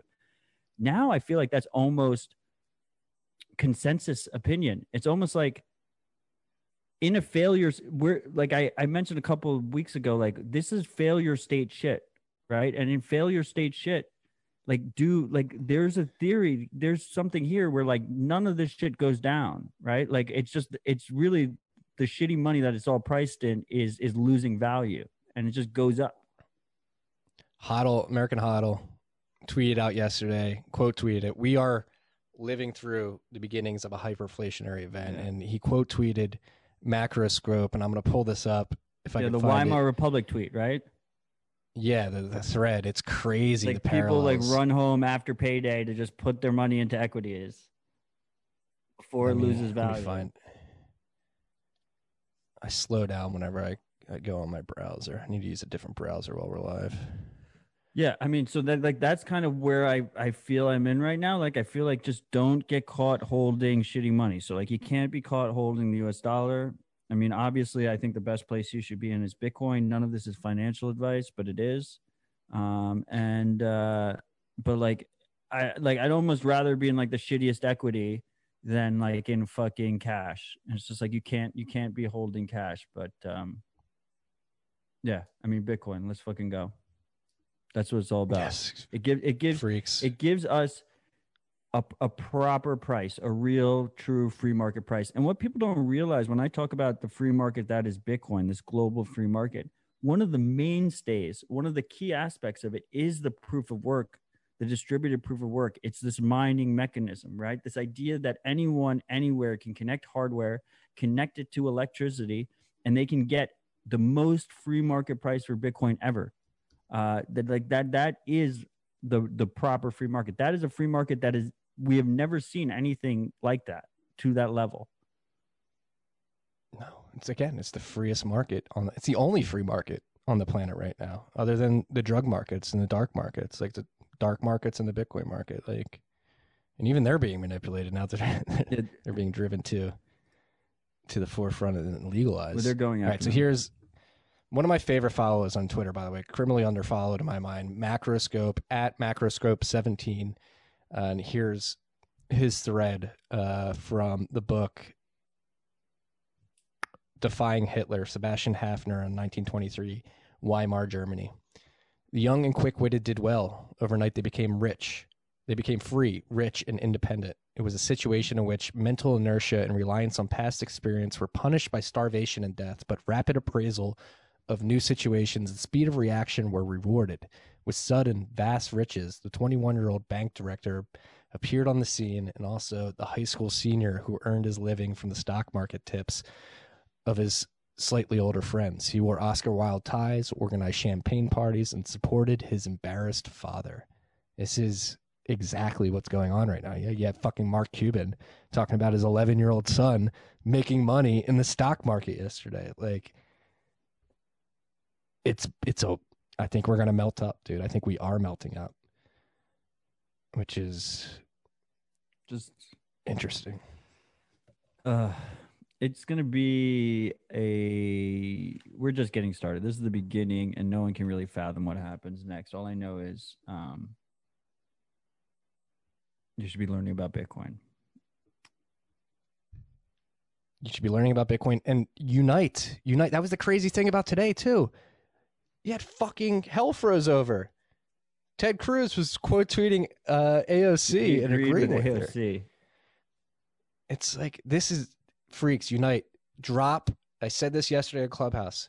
Drop the left versus right paradigm. It's not left versus right. It's a class warfare. It's class warfare. The elites are fucking shitting on all of us. They do not give a fuck. Today is perfect evidence of that. Drop the left versus right. I know myself. right I've I've fallen prey to that in the past recently, election cycle. But this has made nothing has made this more clear that we need to reframe the conversation in this country, particularly from left versus right to us plebs versus the central banking and elite banking system. It is this bitch right here. It's her. we need to come at her in the Federal right Reserve. behind you Seriously, she's staring at me. Look at. She's like, look. at- She does not look happy. We need to come at her by doing this. Okay. Buy Bitcoin. We can uh, unite. Walk away from the system, like Matt said earlier. We can walk away. We are creating a new system. Bitcoin is being built out. We can. We have an escape boat. We need to get as many people on the lifeboats as possible, and we can leave these motherfuckers behind. to the freaks who are listening on the podcast, uh, Marty has Janet Yellen behind him, and then the famous "Buy Bitcoin" uh, with the Bitcoin sign guy behind, um, and that's who he was pointing to. Um, yeah, I mean, and in the spirit of unity, I would say like we welcome all shitcoiners as well. Um, you know, market dump your shitcoins for Bitcoin and join us in the stacking Sats revolution. Um, in the spirit of unity. Um, but yeah, I, I think, uh, yeah, hundred percent. I'm I'm excited. I'm excited. It's going to be crazy, but I'm excited that all this is is playing out in front of us. Um, and as the freaks can see that are watching the live stream, I do have a nice view. So um, It's a pretty good dope place view. to watch it from. I have the nice view. You're you're facing your screen. I'm I'm seeing the view. That's true, but I mean, when I'm not when I'm not streaming, I do have a good view. That's true. That's true. Um. All right. Let's get into the list. Let's get into the All right, we're list. st- We're, like an hour in. we're Were we? I think we're an hour in. Yeah, we're about an Um. Maybe a little bit more. Uh. You mentioned Tor three earlier, but let's go into more detail on that. Um. What What are you hearing? Yeah. Uh, nothing. Scary as fuck. Because you tweeted about it this morning, right? Like because they said they yeah, I'm like one of the four problem. people globally who've tweeted about it. There's like no like that's the weird thing. Like the cool thing about Bitcoin is that there's this cultural revolution with it, right? That we have these people who are like obsessed with it, right? That we have these people that are obsessed with it and they're like super adversarial thinkers. Um, with Tor, you kind of you have like it's way bifurcated. You have like the developer team, which is almost more uh corporatist, even though they're not a corporation, they're they're nonprofit, right? And then you have the majority of the of the user base, which is dark markets, right? And then you have the Tor Foundation, which is mostly focused on, uh, you know, like revolutionary dissidents, like freedom fighters, stuff like that, right? They don't actually ever talk about uh, dark markets, even though the majority of the use is dark markets, right? And and we're not supposed to say that as Tor promoters. We're not supposed to say that because it's like bad optics, right? Like so, we always say like, oh, Tor is is meant for freedom and so, and it is. That's what dark markets are, is freedom, right? But like you're supposed to like shy away from it. So so we have this whole community on the dark markets, like on on Dread and stuff, um, who are talking about this Tor outage in terms of real issues, right? Like they have issues. They cannot access V3 services again, right? This was the same issues that we, we saw. So their, their most recent address format, the way Tor works is it's not a decentralized system. It's a centralized system that has these, um, these, these database servers uh, that, that, that allow you to connect out to the network, the way the network works. And the reason is is because in Tor's threat model, they assume the U.S. government is fine with them. They they they, they have the blessing of the most powerful government in the world, um, because the U.S. government has decided that it's better for them if dissidents in other countries and stuff have access to free communications. It's a net benefit, and that's absolutely true. Like that's the American way. Um, that's one of the few things we do well, right? So so so the the Tor Foundation- Resting meme posters. Right, but the Tor Foundation is based off of that threat model, right? So, so that's why I'm worried about Tor in general, is because if that threat model changes, if the U.S. government decides to be hostile to Tor, like we're fucked. Like there, there there's, there's, it's like Tor is done, and and that's what no one wants to talk about. Um, so so it's important, I think, as Bitcoiners to realize that we can't rely on Tor uptime. Um, we can rely on Tor, I think, still in terms of security guarantees when it works. So, like if you're if you're trying to use Tor and it's actually working and you're getting delivered data and stuff, you're probably private enough. Um, probably. I'm not gonna I'm not gonna definitively say it, but you're probably private enough. But in terms of like making sure that like when I wake up in the morning and I need to use Tor, if it works, that might not be the case. So the concern to me is more uptime and and and these attacks have all been denial of service attacks. So the idea is that that you you overwhelm these database servers these directory servers to the point where they're not able to serve the addresses and connections to the users so they can't use tor right? It's not compromising tor in terms of the privacy guarantees. It's compromising tor in terms of i can't even fucking use it. And from a practical perspective as a bitcoiner that means any bitcoin node that's tor only specifically lightning nodes and remote nodes like uh all, our favorite remote mobile clients that connect back to our node at home whether that's zeus for lightning whether that's samourai for coinjoin and just on-chain private spending um, they they use or blue wallet going back to an electrum server they use tor to connect right? And if, and if these directory servers are getting denial of service you can't connect to them. Your coins are still safe you just can't spend them. Now with Lightning, it's more questionable because with Lightning, if your node doesn't have uptime um, for the period where a malicious close can happen, then you could actually lose funds. That has not happened in the wild yet.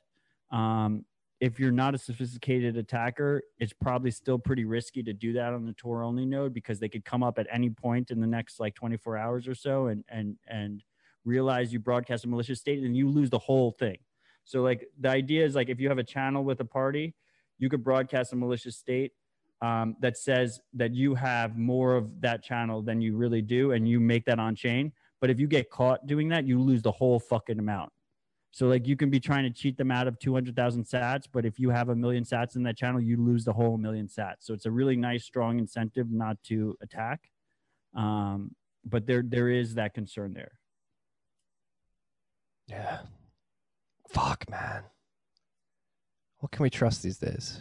Are they just going to like strip everything from us? Our ability to buy stocks, our ability to use these private technologies, privacy enhancing I think one thing, technologies. one positive thing we can take away from everything that's happened over the last couple of days is that they are more like the powers that be are more um scared. and reactive and and not prepared than than one might think.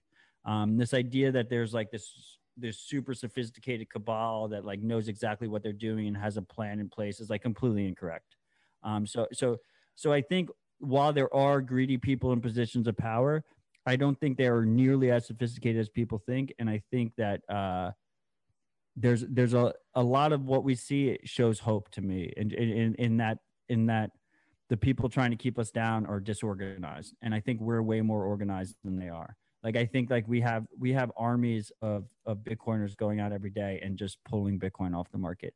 We have we have armies of people learning every day like how to how, how to defend themselves and how to create more resilient systems and support those systems. So I, I I'm I'm more optimistic than I am otherwise.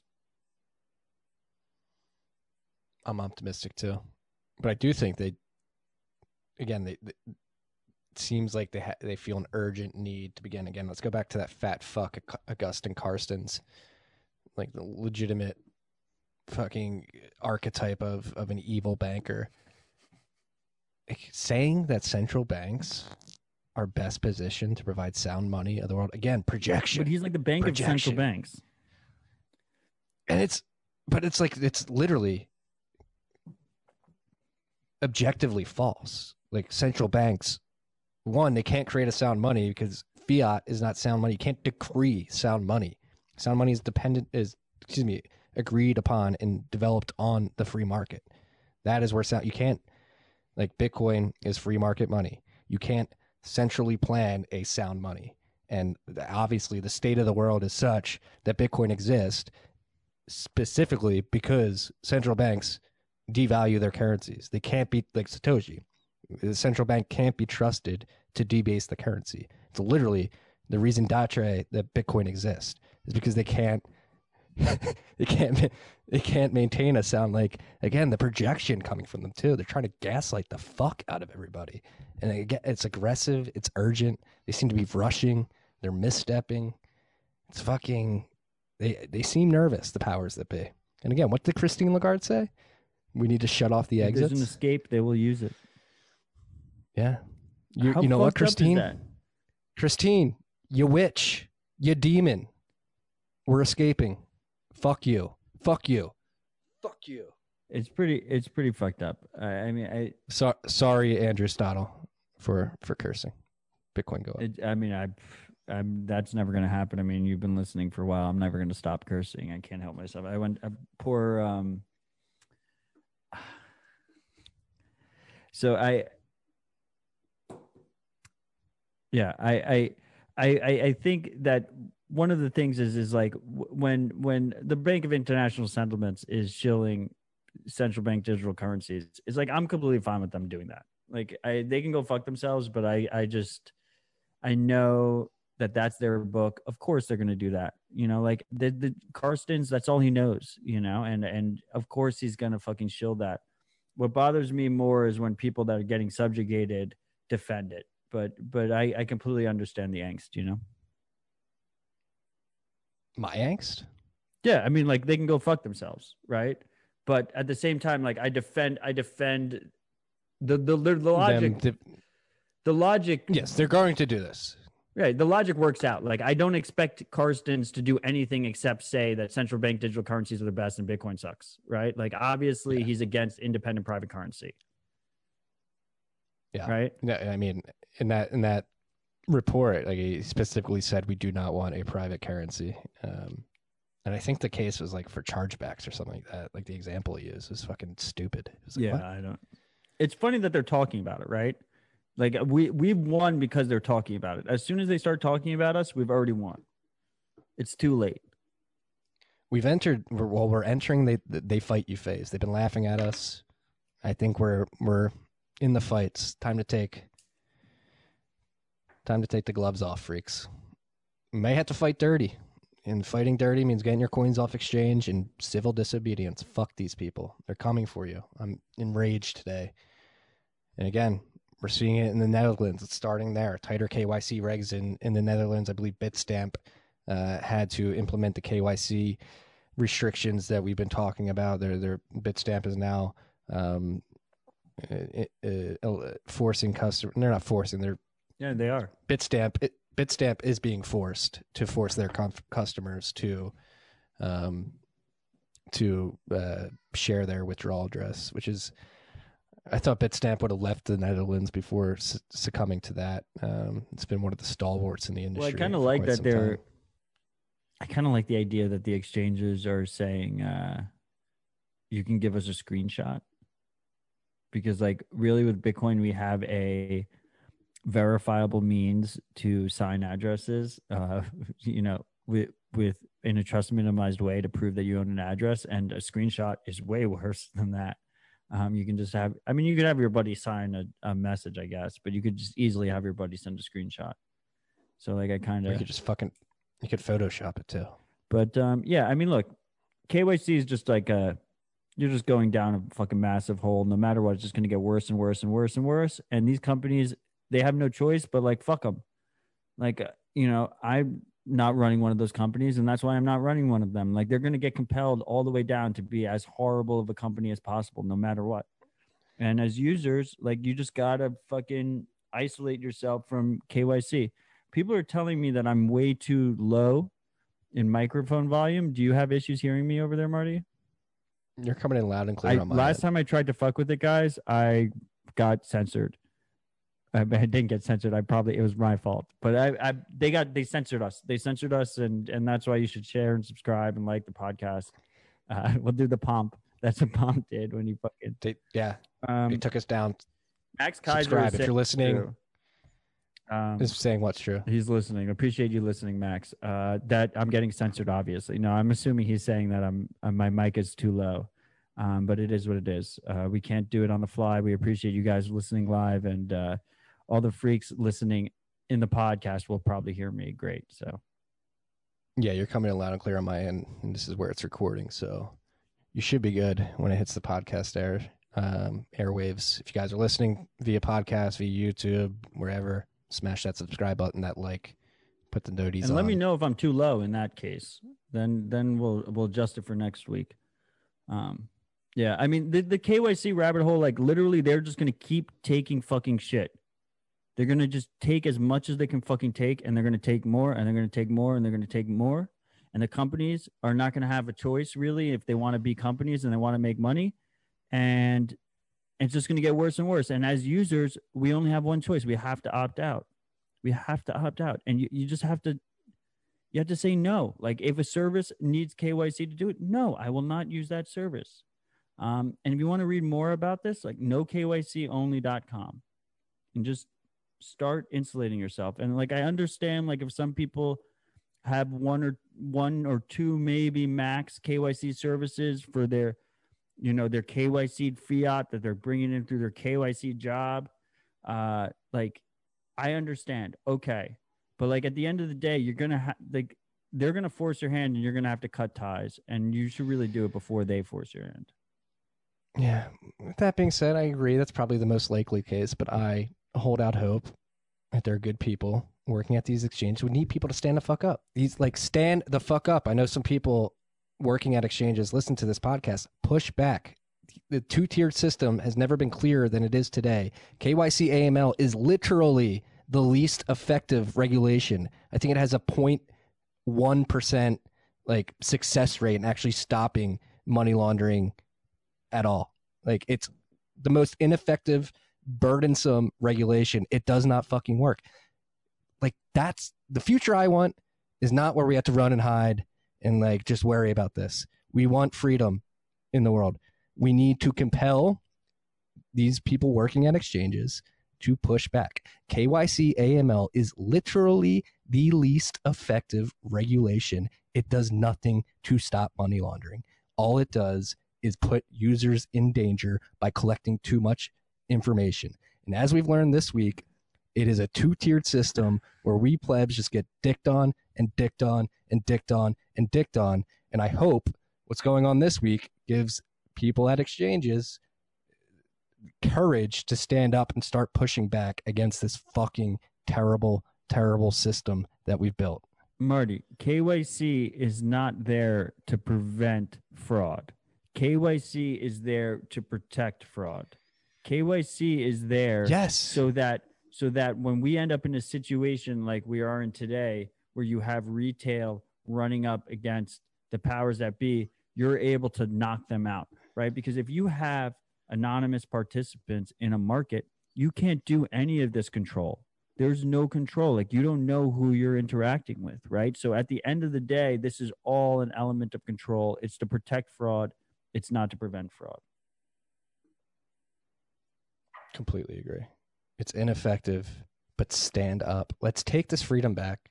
I hope today, like today, I, I tweeted it out. It's like a fucking, fucking Franz Ferdinand moment. Like the, people are gonna wake up, and hopefully this is like, like incites ripple effects where people have had enough.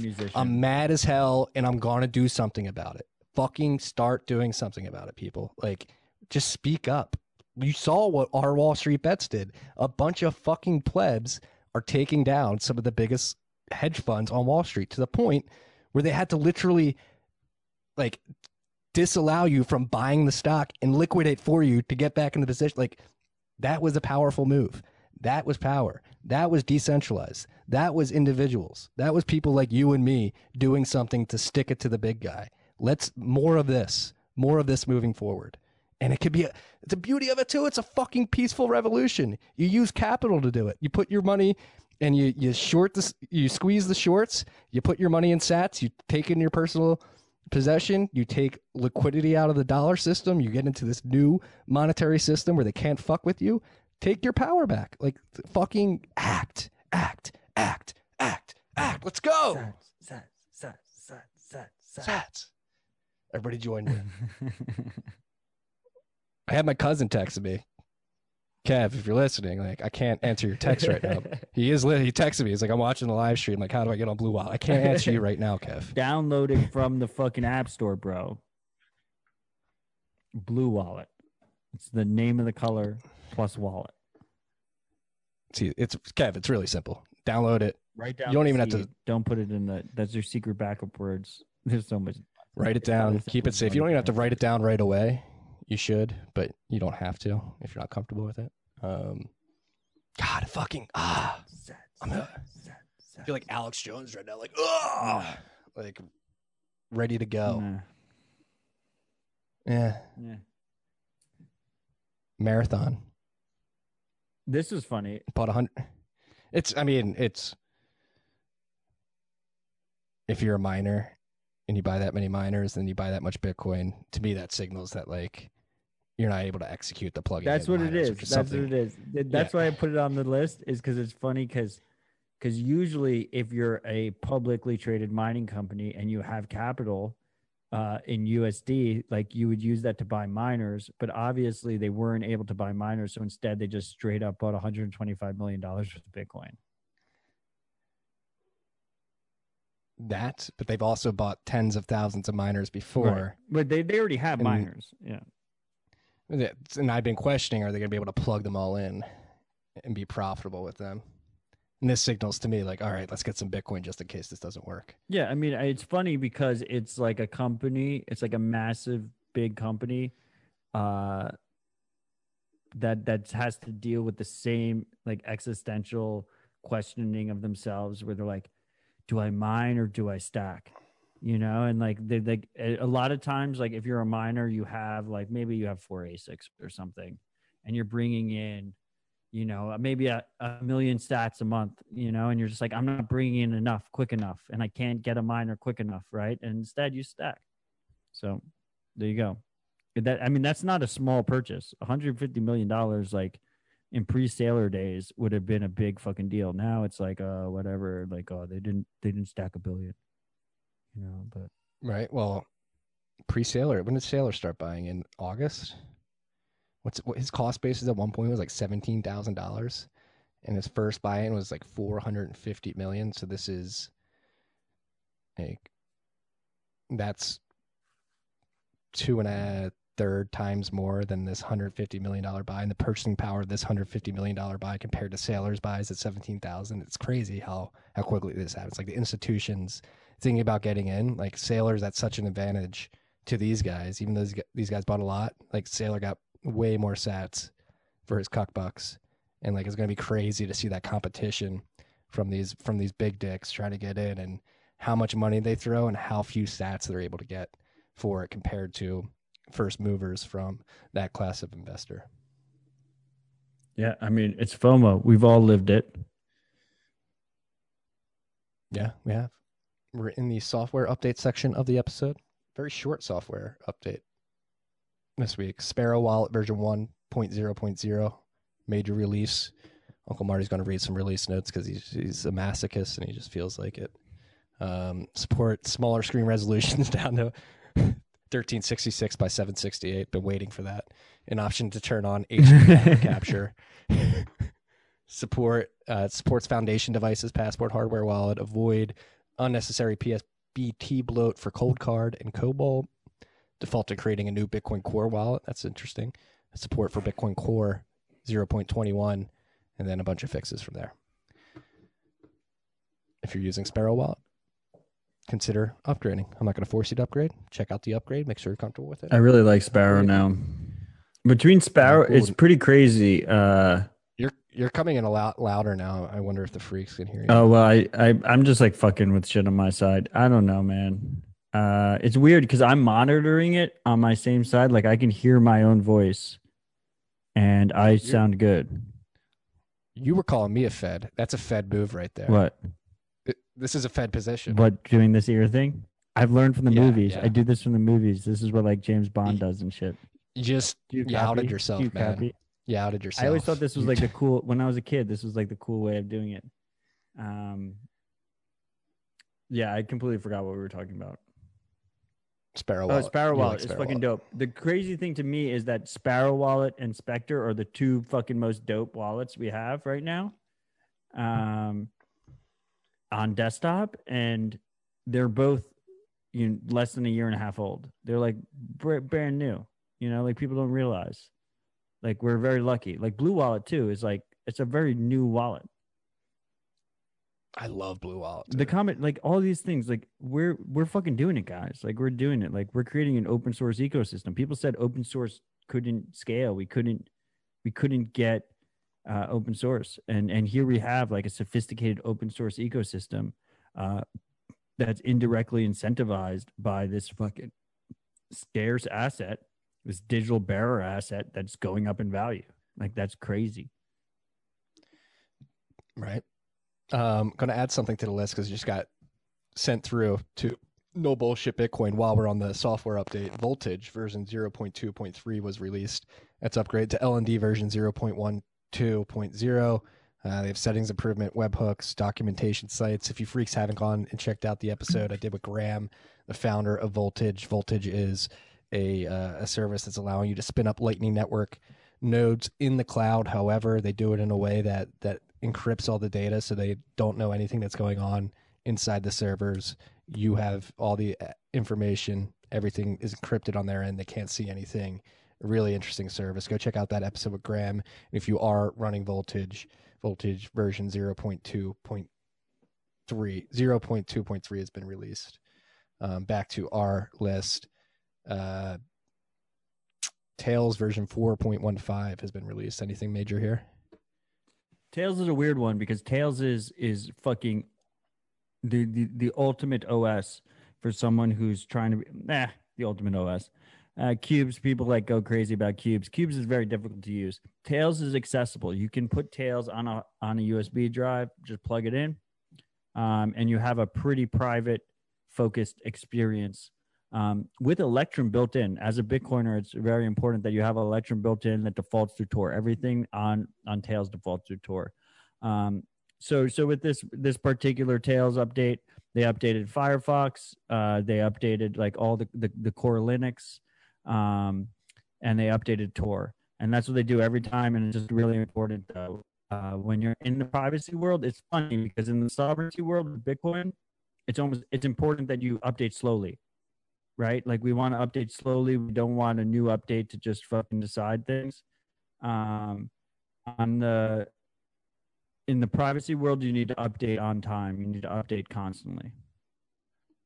I'm I'm losing your video on I know, my me end, too. I lost your video. You could still hear me though. I'm gonna I'm gonna back out and back back in. Okay.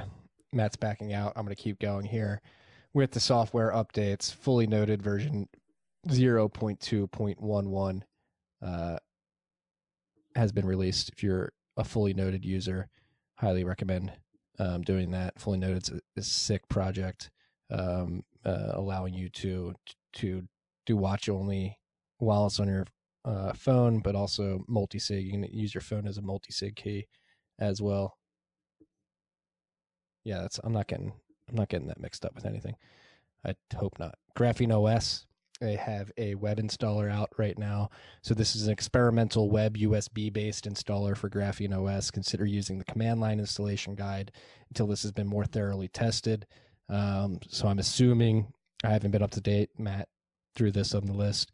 Um, this is different than mobile. Can you are they moving Graphene to a web browser? Hmm. I don't know. We'll ask Matt when he gets back. I don't know where he is. Like there's a hmm. screen here, but he's not, and he's gone now. Freaks. Well, I have you 101 while Uncle Marty has you 101. I'm gonna Matt's waiting to get back in, but I'm gonna I'm gonna pause here. The time is now. The time is now. Seize the moment. They're they're wounded. The establishment is wounded. Now is the time to act, to take power. The, the emperor has no clothes. The Wizard of Oz has been exposed. Fuck these people. Push back. The time is now. Seriously. Matt, what's going on with Graphene OS, this web stuff? Is it like a web, like a Graphene operating system that you could use as a browser on your computer? He's muted. He's muted. So you're connecting your USB to your device. You back? Yeah, I can hear you, but you're coming in a little fuzzy. Can you hear me like straight, clear? Okay, now you're, you're coming in clear. All right, I completely lost him. I hope this doesn't fuck up the episode. Uncle Marty 101 time again. The time is now, freaks. Um, I'm just going to keep going down the list here. Grayscale donated $1 million to Coin Center, matching up to another $1 million. Coin Center is a group uh, in DC working to lobby on behalf of the cryptocurrency industry. Um, Matt likes them a lot. If you consider, uh, if you want to consider donating to them, think about it. Grayscale's donating to them, trying to get uh, uh, favorable laws for for Bitcoiners passed. Uh, this is really interesting and shows the power of Bitcoin and and how it's a populist movement, uh, uh, a a technology that enables the dissidents, the uh, the people really sticking a needle in the eye of the establishment. Naval, Navalny, um, who is the opposition, I don't want to say leader, he's like the opposition, up and coming opposer to Putin in Russia. Uh, his donation address uh, received almost four Bitcoin since he was jailed. Obviously, Russia, despotic dictatorship over there, um, are, are throwing. I believe they poisoned this dude too, um, and now they're throwing him in jail. And he is accepting Bitcoin donations and is almost amassed uh, 400 million Sats, which is pretty pretty material. I let Matt in again. I, we may have lost Matt for this episode, which is a shame. It's been a, it's been an incredible rip. Um, I don't know. I mean, I can go solo. I'm going to go solo for as long as possible. Uh, mining pool censorship analysis by BitMEX Research came out as well. Um, basically trying to calculate. Fuck yes, we're back. We are back, dude. You, you just had me going ad libbing there for for quite a while. I think uh, my wireless provider just cut me off in terms of data used uh, remotely. That's I was dumb. on cell data, so I apologize, freaks. you gotta I'm up your, risking it with the cabin data now. you gotta up your plan, bro. They don't allow you to. I don't. I'm, I'm not going to talk about my carrier because of SIM swapping. Um, but we will. I try my best, freaks. I try my best for you guys. I'll, I don't care about overages or anything. I, I, I pay them all. Um, what's going on with the Graphene OS? I was thinking about that. So it just allows you to connect your phone to your computer and you can So interact with it there. cool. I, it seemed cool, but I couldn't explain it. So so so you can now and so I have probably the easiest guide to install Graphene OS on a Pixel device. So they use Google Pixel devices because it's a very standard secure elemented device that you can you can install this this hardened privacy focused version of Android onto.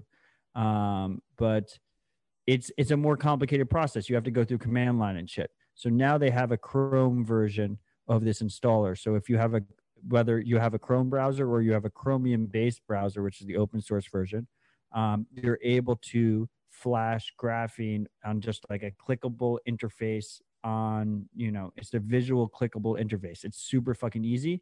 And what that means though is you don't even need a computer. If you have a graphene phone, um, it has a Chromium browser on it. So you can take a graphene phone and you can go USB C to USB C and you can seed graphene onto a new phone. So you can go to like a Bitcoin conference and I can bring my graphene phone with me and I can just fucking install graphene on everyone's phone in the bar while I'm there. Like if they just bring pixels with me.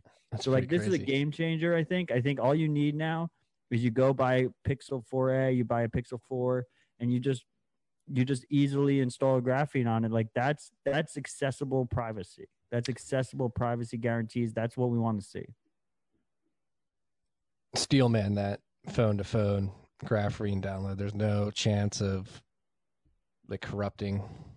Well, so what's really cool is they already had so so so when you install software, you should verify it, right? And you should make sure that it hasn't been compromised. And people don't like PGP verifying, right? Like that's an issue. Uh, it, it it's a UX issue. It's complicated for people to do.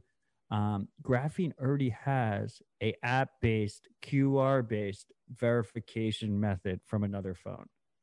So if you have a trusted install of Graphene on one phone, you can verify it with that phone via QR codes.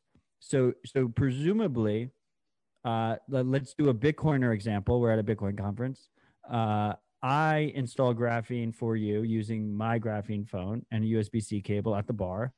And then you get another beer and you go to Evan Kaloudis, who has graphene, and you go verify for me with your QR code. And then Evan verifies. So then both me and Evan have to collude for you to have a malicious version of graphene. And if, yeah, that that's fucking that's fucking massive. And technically, you can verify with an unlimited amount of people. So then after they verify with Evan, they could go verify with you. They could go verify with uh, Waste Slice. They could go verify with anyone they want, right? And that's pretty fucking cool. So Yeah. like at the end of the day, what we want to see is we want to see software that's easy to to to prove what they're doing and and ver- uh, easy to prove, you know, it, verifiable means you want to be able to verify all the claims they're they're making. That is extremely dope. It's really cool. It's it's very user friendly. It's Yes. amazing. It's experimental though, correct? Right. Yeah. Be careful with it, but still, it's game changer. I'm Yes. excited about it. It seems very exciting. It seems dope and seems like a great way to get that operating system in the hands of more people. That is like the biggest hurdle is the manual process. If you have Uncle The phone to phone is massive. That you don't need a Right. computer. right? It's massive. On to the next item of the list. The Bitmain saga has come to an amicable end. An amicable end. Jihan Wu uh, wrote a PGP signed message um, to the world uh, explaining what happened uh, with the end of the the Bitmain debacle. Jihan's stepping down as the CEO and chairman of Bitmain will no longer be involved. Um, and he went on like a little story about what happened, but we, you don't need to pay too much attention to that. Just need to know that the Bitmain civil war has officially come to an end. We reported on that a couple weeks ago, but Jihan is is confirming this. Jihan Wu. We'll see if they can recover from the last few years of um, the questionable business practice, uh, questionable hardware uh, quality. Um, even though I, I hear their latest models are, are pretty up to snuff, but they did have a few batches, quite a few batches of miners that were uh, that had a significantly high failure rate. So let's see if this civil war being solved leads to a better product and business. Um, wishing luck to Micree as he as he takes full reign and, and moves forward. Um, love it or hate it, Bitmain is one of the most important companies in the space. They are dominant in the mining space, and mining is uh, essential for Bitcoin to go around. So, even though they've acted poorly in the past, particularly Jihan Wu is not uh, involved anymore.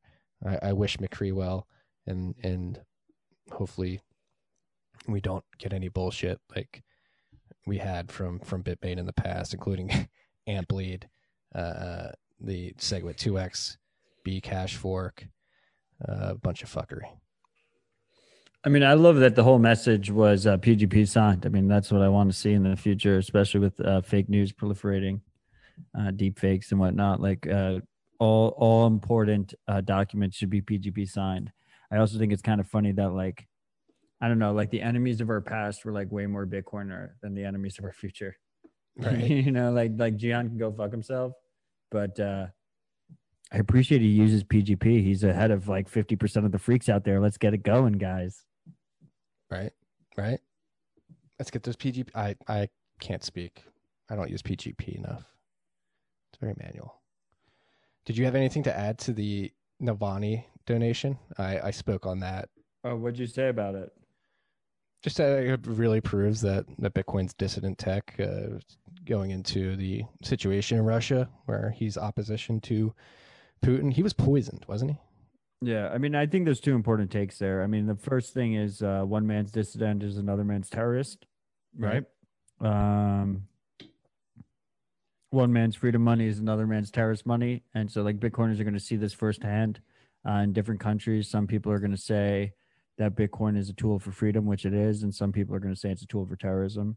Um, so I think that's important. Uh, if if you send the Navalny thing to a lot of Russians, they'll tell you that uh, you know, like he's a he's a Western state actor. Mm-hmm. Um, mm-hmm. CIA like, of course, of course, that's how it is. You know, like uh, people who are whistleblowing against America are obviously going to go to our our strongest enemies uh, because we're such a strong country, and that's what we saw with Snowden, right? And uh, if if you're if you're a whistleblower against Russia, like America's a perfect uh, you know, a perfect team member to go to, right? Because they're the strongest country in the world. Um, or at least arguably, if you want to say China, but America's the strongest country in the world. So of course you're going to go to them. Um, the second take uh, is, I mean, obviously the first take is Bitcoin is available to all, and there's nothing we can do about that, and that's really what's fucking cool right? Um, this idea, like if you can block a refugee, if you can block Navalny, then you can, then then you can block anybody. If you can block a dictator, then you can block a refugee. If you can block a refugee, then you can block a dictator. Um, or a dictator can block a refugee. So it's important that just anyone has access. You just can't you can't discriminate. Once you can discriminate, um, the weaker amongst us, the more vulnerable amongst us will get discriminated against. That's the important thing that I think people need to realize. Um, and then last but not least, I think it, it shows the issues with using a public donation address. Um, right. I feel like we shouldn't know how much Navalny has gotten since he's been in jail.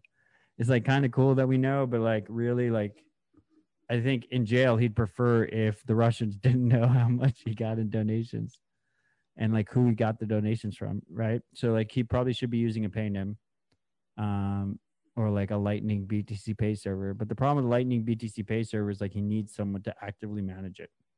The cool part about a Samourai PayNym is that he can set it up and he could go to jail and he can keep his his uh, backup in cold storage and then when he gets out of jail he can deal with it he doesn't need a server up or anything yeah um, yeah, interesting. Is he CIA spook? Do we want that? Do we want to be meddling? You know, I, I, I think you don't even ask. It's just, it doesn't really matter. Agreed.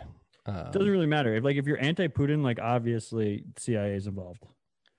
It doesn't it doesn't reduce your character, and and the the reverse is true as well. So it is what it is. Yeah. Um, this BitMEX research report I glossed over it earlier, but just breeze through it. It's really good. Um, they they went into detail about the efficiency of uh, block template construction, get block template, and the ability of miners to efficiently pull transactions from the mempool, put them in the blocks, and get as many fees as possible. That process is beginning extremely efficient over time. However, at the end of the article, they warned about the looming um, DMG blockchain, Blockseer, KYC AML pools as as a big step towards censorship of the network, um, which we've been harping on for the last month at least. It feels like. Um, but it's ha- I'm happy to see that BitMEX is is standing up here and and uh, hitting the alarm bell as well. They did not mention Stratum V2 though, um, which surprised me a bit.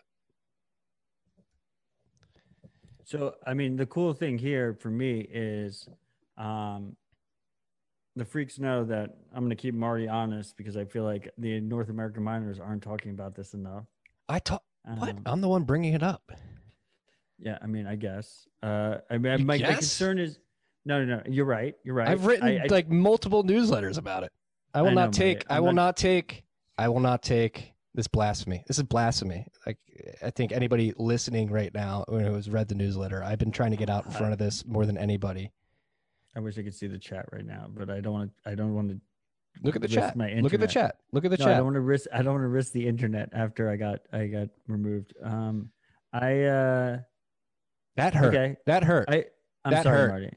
I'm sorry. hurt. I'm glad. Look, I'm glad you're feisty about it. That's what I want you to be. I want you to be feisty about it. I want North American miners to be feisty about it. Okay. You have in the past. I appreciate you you talking about it. You you never you never. There's never been a topic that you've cut your tongue with. On on we we've had rabbit hole for over two years. You've never cut your tongue on the topic, and I appreciate the fuck out of that. I know the freaks appreciate the fuck out of that. Um, but you have also raw rod patriotism in America about mining, which I completely respect as well. this is But it's Canada. important. What? The DMG blockchain pool. It's in Canada. It's a North American mining pool. Well, not Canada. It's in Canada. Okay, okay, uh, fine. Can- Canada's like the 51st state. Okay, whatever. This, this is like bullshit distinction. It doesn't fucking matter. My point is, my point is, is that I don't want a, a large amount of miners in any jurisdiction. Like I don't care. I love this country. I don't want a majority of miners in America. I don't want a majority of miners in North America. I don't want a majority of miners in Iceland. I don't want a majority of miners in Russia. I don't want a majority of miners in China. I want them distributed as far as possible, all and wide. And what I think is really important about this BitMEX research thing is that we've had this DMG blockchain thing happen in North America where they're saying they're like making inroads to we're going to start censoring transactions. We're going to be the regulatory compliant uh, mining pool. Um, what's really cool about the BitMEX thing is they're saying we don't have to trust what those that mining pool is saying. We can watch on chain and based off of of of the revenue differences in each block, we can figure out which um, pools are actively censoring. And I think that's really cool, right? Like we have this this this global permissionless uh, distributed proof of work system, this mining this mining mechanism that is completely transparent that people see which transactions are being included in which block.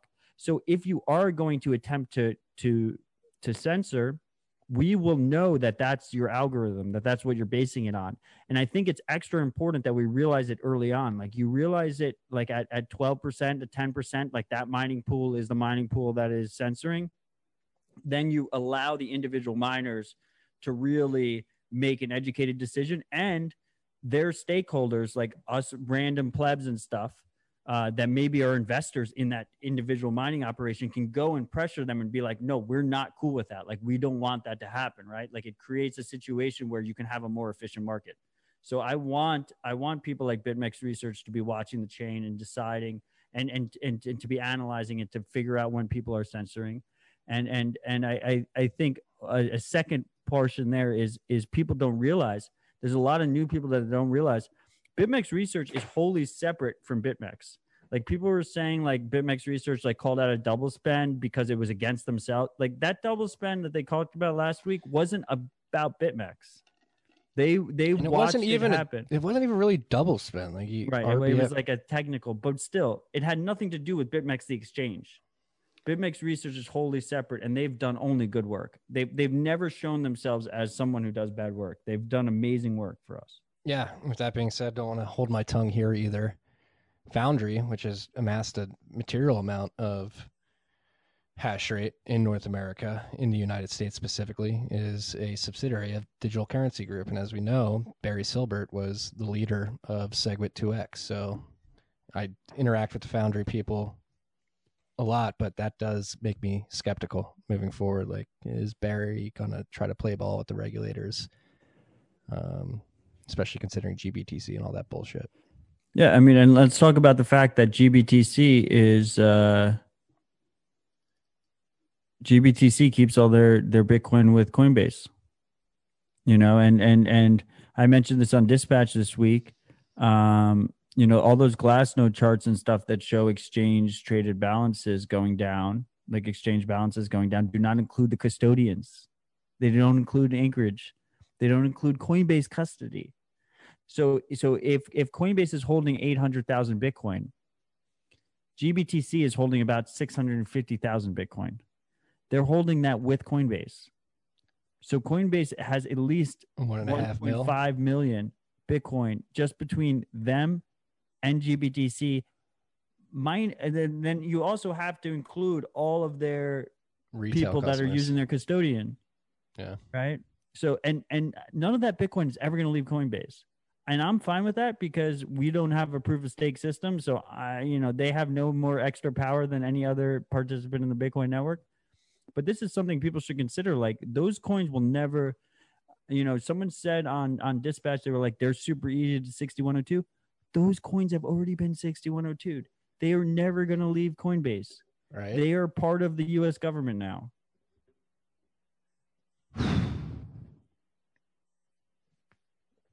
you think so? Part of the U.S. government already? I mean, I I think, you know, the the America we live in is an America where the corporations and the government are Combined, yes. A corporate oligarchy. Yeah, the politicians are fucking puppets. They don't do shit. Did you see that fucking like hot mic that Biden got called with today? He's signing executive order. Has like on his desk. He's like, I don't even know what I'm signing. It's just like, what the fuck? What is going Well, I on mean, here? We're early in the administration. pu- There's going to be a lot of gaffes or whatever. He put a pu- he's a puppet. A fucking lobbyist put an executive order in front of him and he fucking signed it. Like it's true. A corporate lobbyist probably. So But I mean, look, this is this is this has been the case with America for a long time. I mean, um, our corporations, they're, they're, they're, it's a very blurred line between our corporations and our government.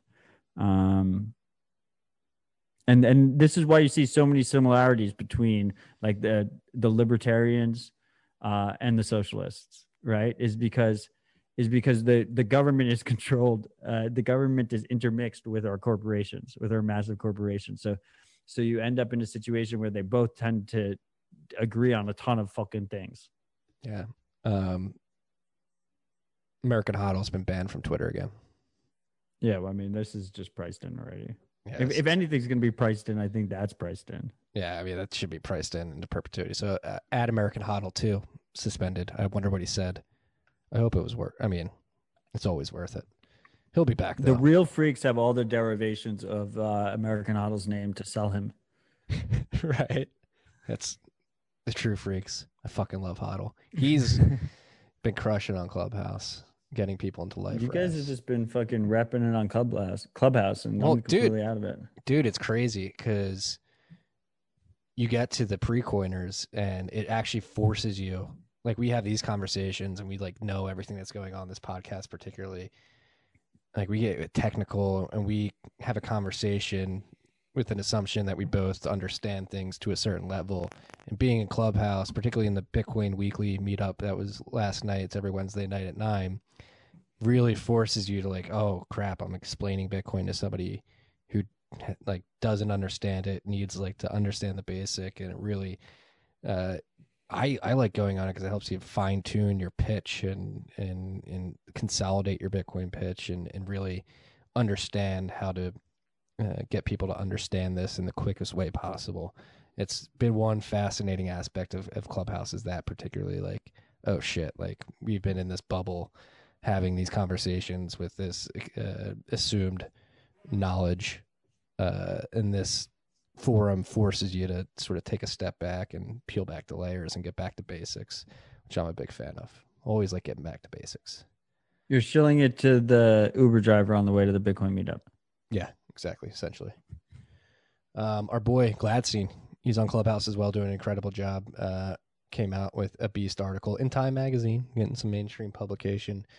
Uh, uh, signal Bitcoin extremism and democracy, um, diving into the importance of dissident technology, Bitcoin and Signal specifically, just trying to get the message out there that this tech isn't only for terrorists and drug dealers and sex traffickers, but it is for people trying to escape uh, despotic regimes as well. Um, yeah, I mean, I, I, I, the reason I put this is super timely. I mean, they're going to point this at both Signal and Bitcoin, and and it's great to see the Signal adoption. Um, it comes down to zero knowledge, or at least knowledge minimized, I guess, if we're going to be responsible and not speak in absolutes. Um, this this idea that uh, you can police something um, and and if you can't police something then all of a sudden that that should be banned. Um, this idea that signals should know what their users are doing.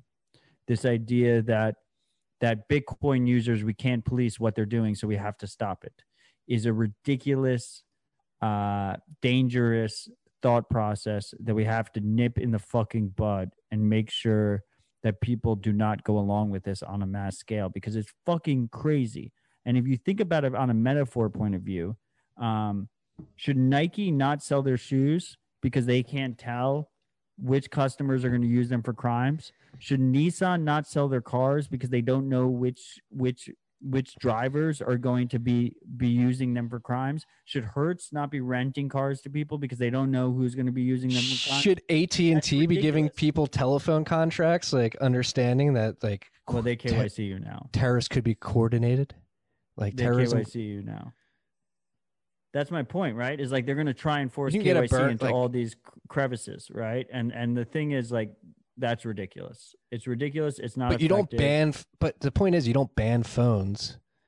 Like somebody could have a phone and become a terrorist. You don't ban phone. Like even if you do KYC them initially, like you you, you don't.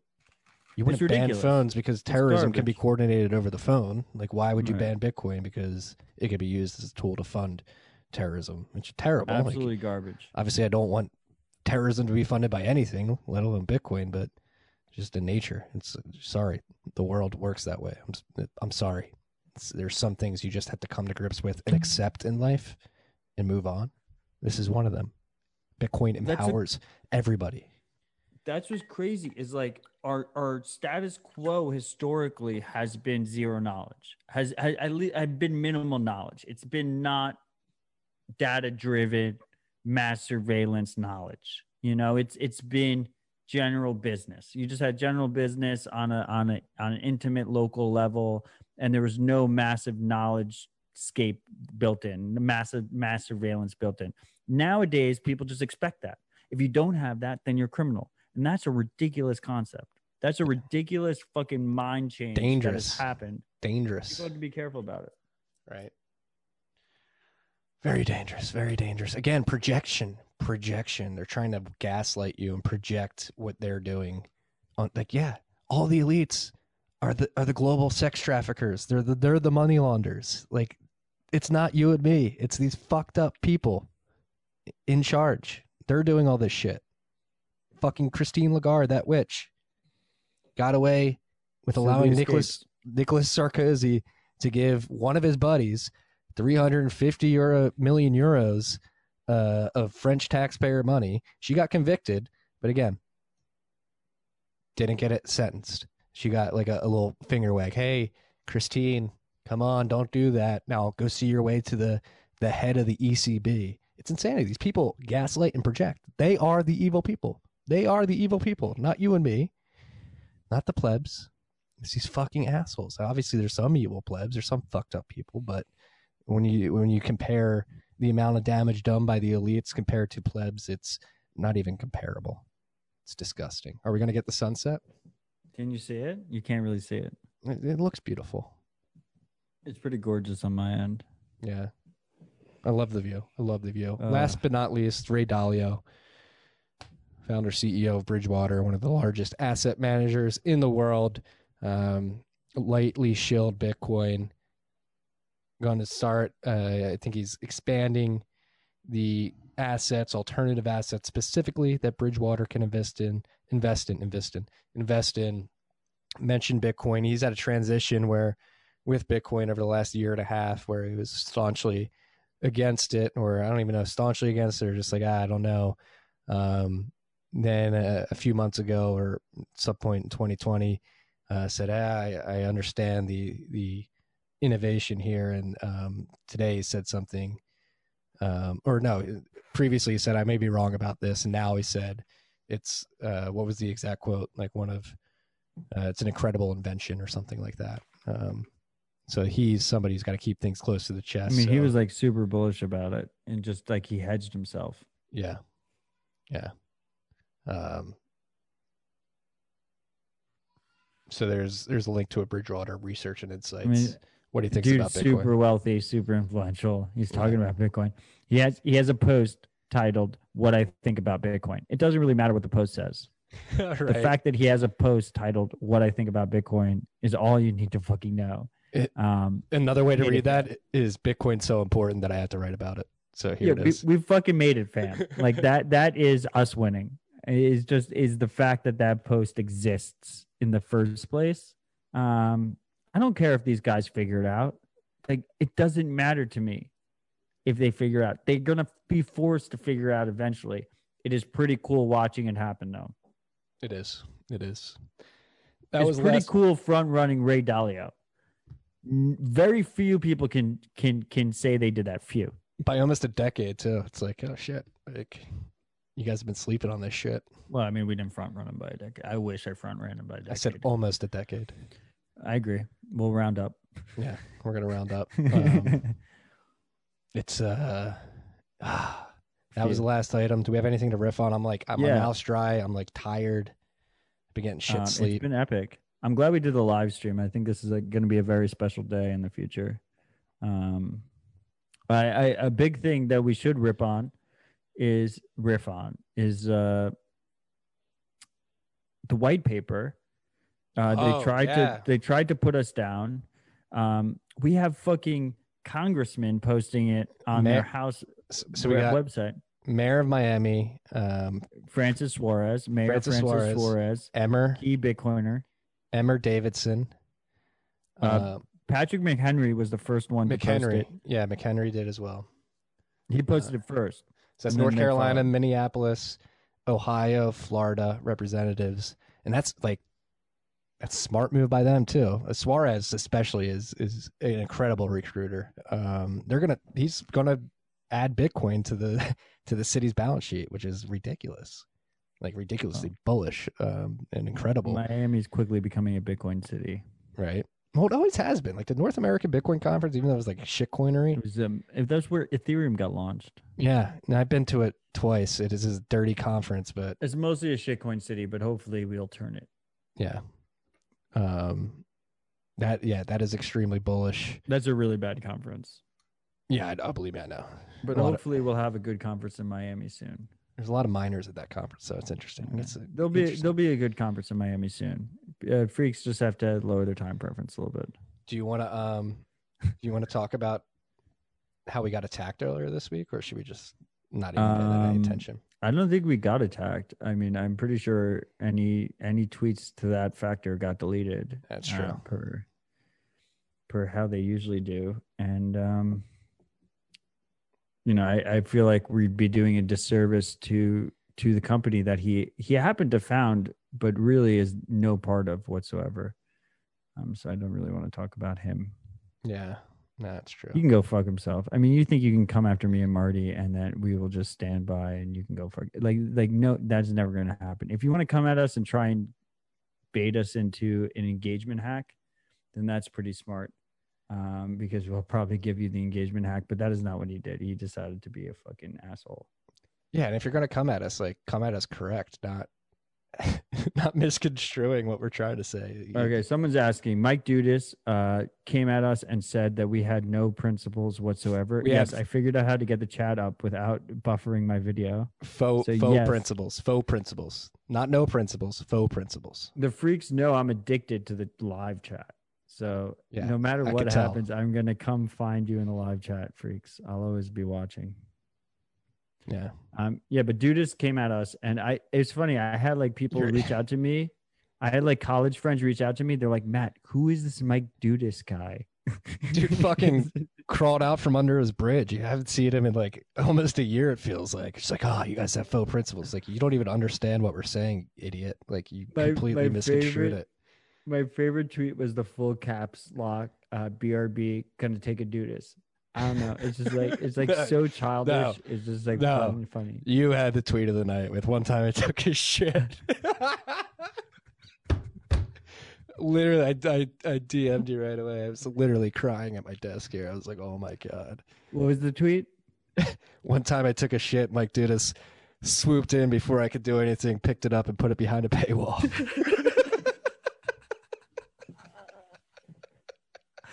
So fucking good. Uh, fuck you, dude. the,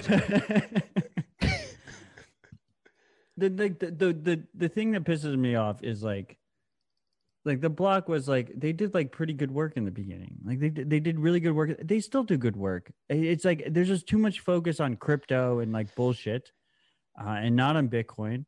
And and and what really pisses me off is like like we both try. I like i felt like i put a lot of effort into to helping them and when they first started because it's such a low bar it's such a low bar like we don't have quality bitcoin news um, and me and Marty don't have the time to fucking cover it ourselves. So like we need people to like post good articles about Bitcoin. So when the block got released, I was excited. I was excited. Like we have someone who's logical that's not owned by the digital currency group, which owns like a million different shitcoins and is completely biased in every fucking million. There's this CoinDesk parent company, biased in a million different ways. And and finally we have someone different and they just went down the defi hole like fucking crazy. And then Dudas like completely lost it got kicked out of the company. I don't even know where he's going next. Um but like it's his company that he founded. So like if you're gonna tag me i'm gonna tag your company. Um but to like the people that are working at the block i don't dislike you. I just wish that you covered bitcoin more because you cover a lot of nonsense yeah, like the we need more of this BitMEX research type coverage of the Bitcoin space, and I don't see any of that coming. From, like honestly, like I don't remember. Sometimes you'll link to the block, but I've I never go Well, to they that. put a lot of their good shit behind the paywall hence the tweet Do you think their sh- their shit behind the paywall is better than our shit? Well, the funny thing is, jokes on you. I get all of your paywall shit without paying for your paywall. they- Oh, Like it's like fifty percent. It's like fifty percent is good. It's like eh, they have a lot of garbage, but they do they do good. They do way better research than CoinDesk. I mean, I it's nuanced. It's a nuanced opinion. If you were gonna ask me on the street in a quick one minute, I would tell them to go fuck themselves. But if you're Okay. gonna ask me in a more extrapolated point of view, I think that they're probably a net benefit for the business, for the for the space. Um, but only because they got rid of Dudas. Like the, it was a smart move that they got rid of him. yes. Too manic, Mike. If you're listening, He Just- came at us. He said stop. we had. yeah. He said like, we had no principles. Like then he if acted you wanted- offended. Then he acted offended when we came back to him. It's like, all right, dude, you're gonna punch first. I'm gonna knock you the fuck out. Like, He didn't like- tag us. He didn't tag us. He screenshotted our tweets, even though we neither of us block him. Right. So like neither of us have him blocked. He can he can fucking post our Yeah, tweets. yeah, be a fucking man. Be a man. At me next time. He's he, he screenshotted our tweets. He said our principles were Foe. we had faux principles, which is it to, to the non-French speakers. That means we have fake principles, which to, to be quite honest, is is the most offensive thing you can say to me. Like if you're gonna come at me, you can come at with me a million things, you know, my look, anything like all my my my, my ideology come at beautiful. all the things but you come at my principles and i will fucking destroy you like i will fucking shit post you into fucking oblivion if you fucking do that and that's what i did and i didn't delete those tweets he deleted all of his fucking tweets if you want to see the tweet that he sent i will send you the screenshot because he fucking deleted it as we said he was going to do after he fucking called us out Right. like, how do you have that little conviction? You have so little conviction that your most recent tweet is two days ago. You piece of fucking shit. Screenshots, baby. Got them. Don't worry. Um, yeah, yeah. It, I mean, completely unprovoked uh, attack on our character. You're gonna swing first again. I'm from Northeast Philly. I'm gonna knock you the fuck out. I'm sorry. Like I'm not gonna Fuck hold yes. back. Like I don't care. Um, you, you need to take a I- chill pill too. Dude. I'm worried about your mental health. Who me? No, not you. Dude, us. Oh yeah. I'm. I mean, he's gone. Eh, We tried. We tried our best. We did. You know, as much as I give Philly shit, like the Northeast people, you mind people. You know, Right? Yeah. like I I respect the fuck out of that. You know. Yeah, it's true. I'm not afraid to to button it up.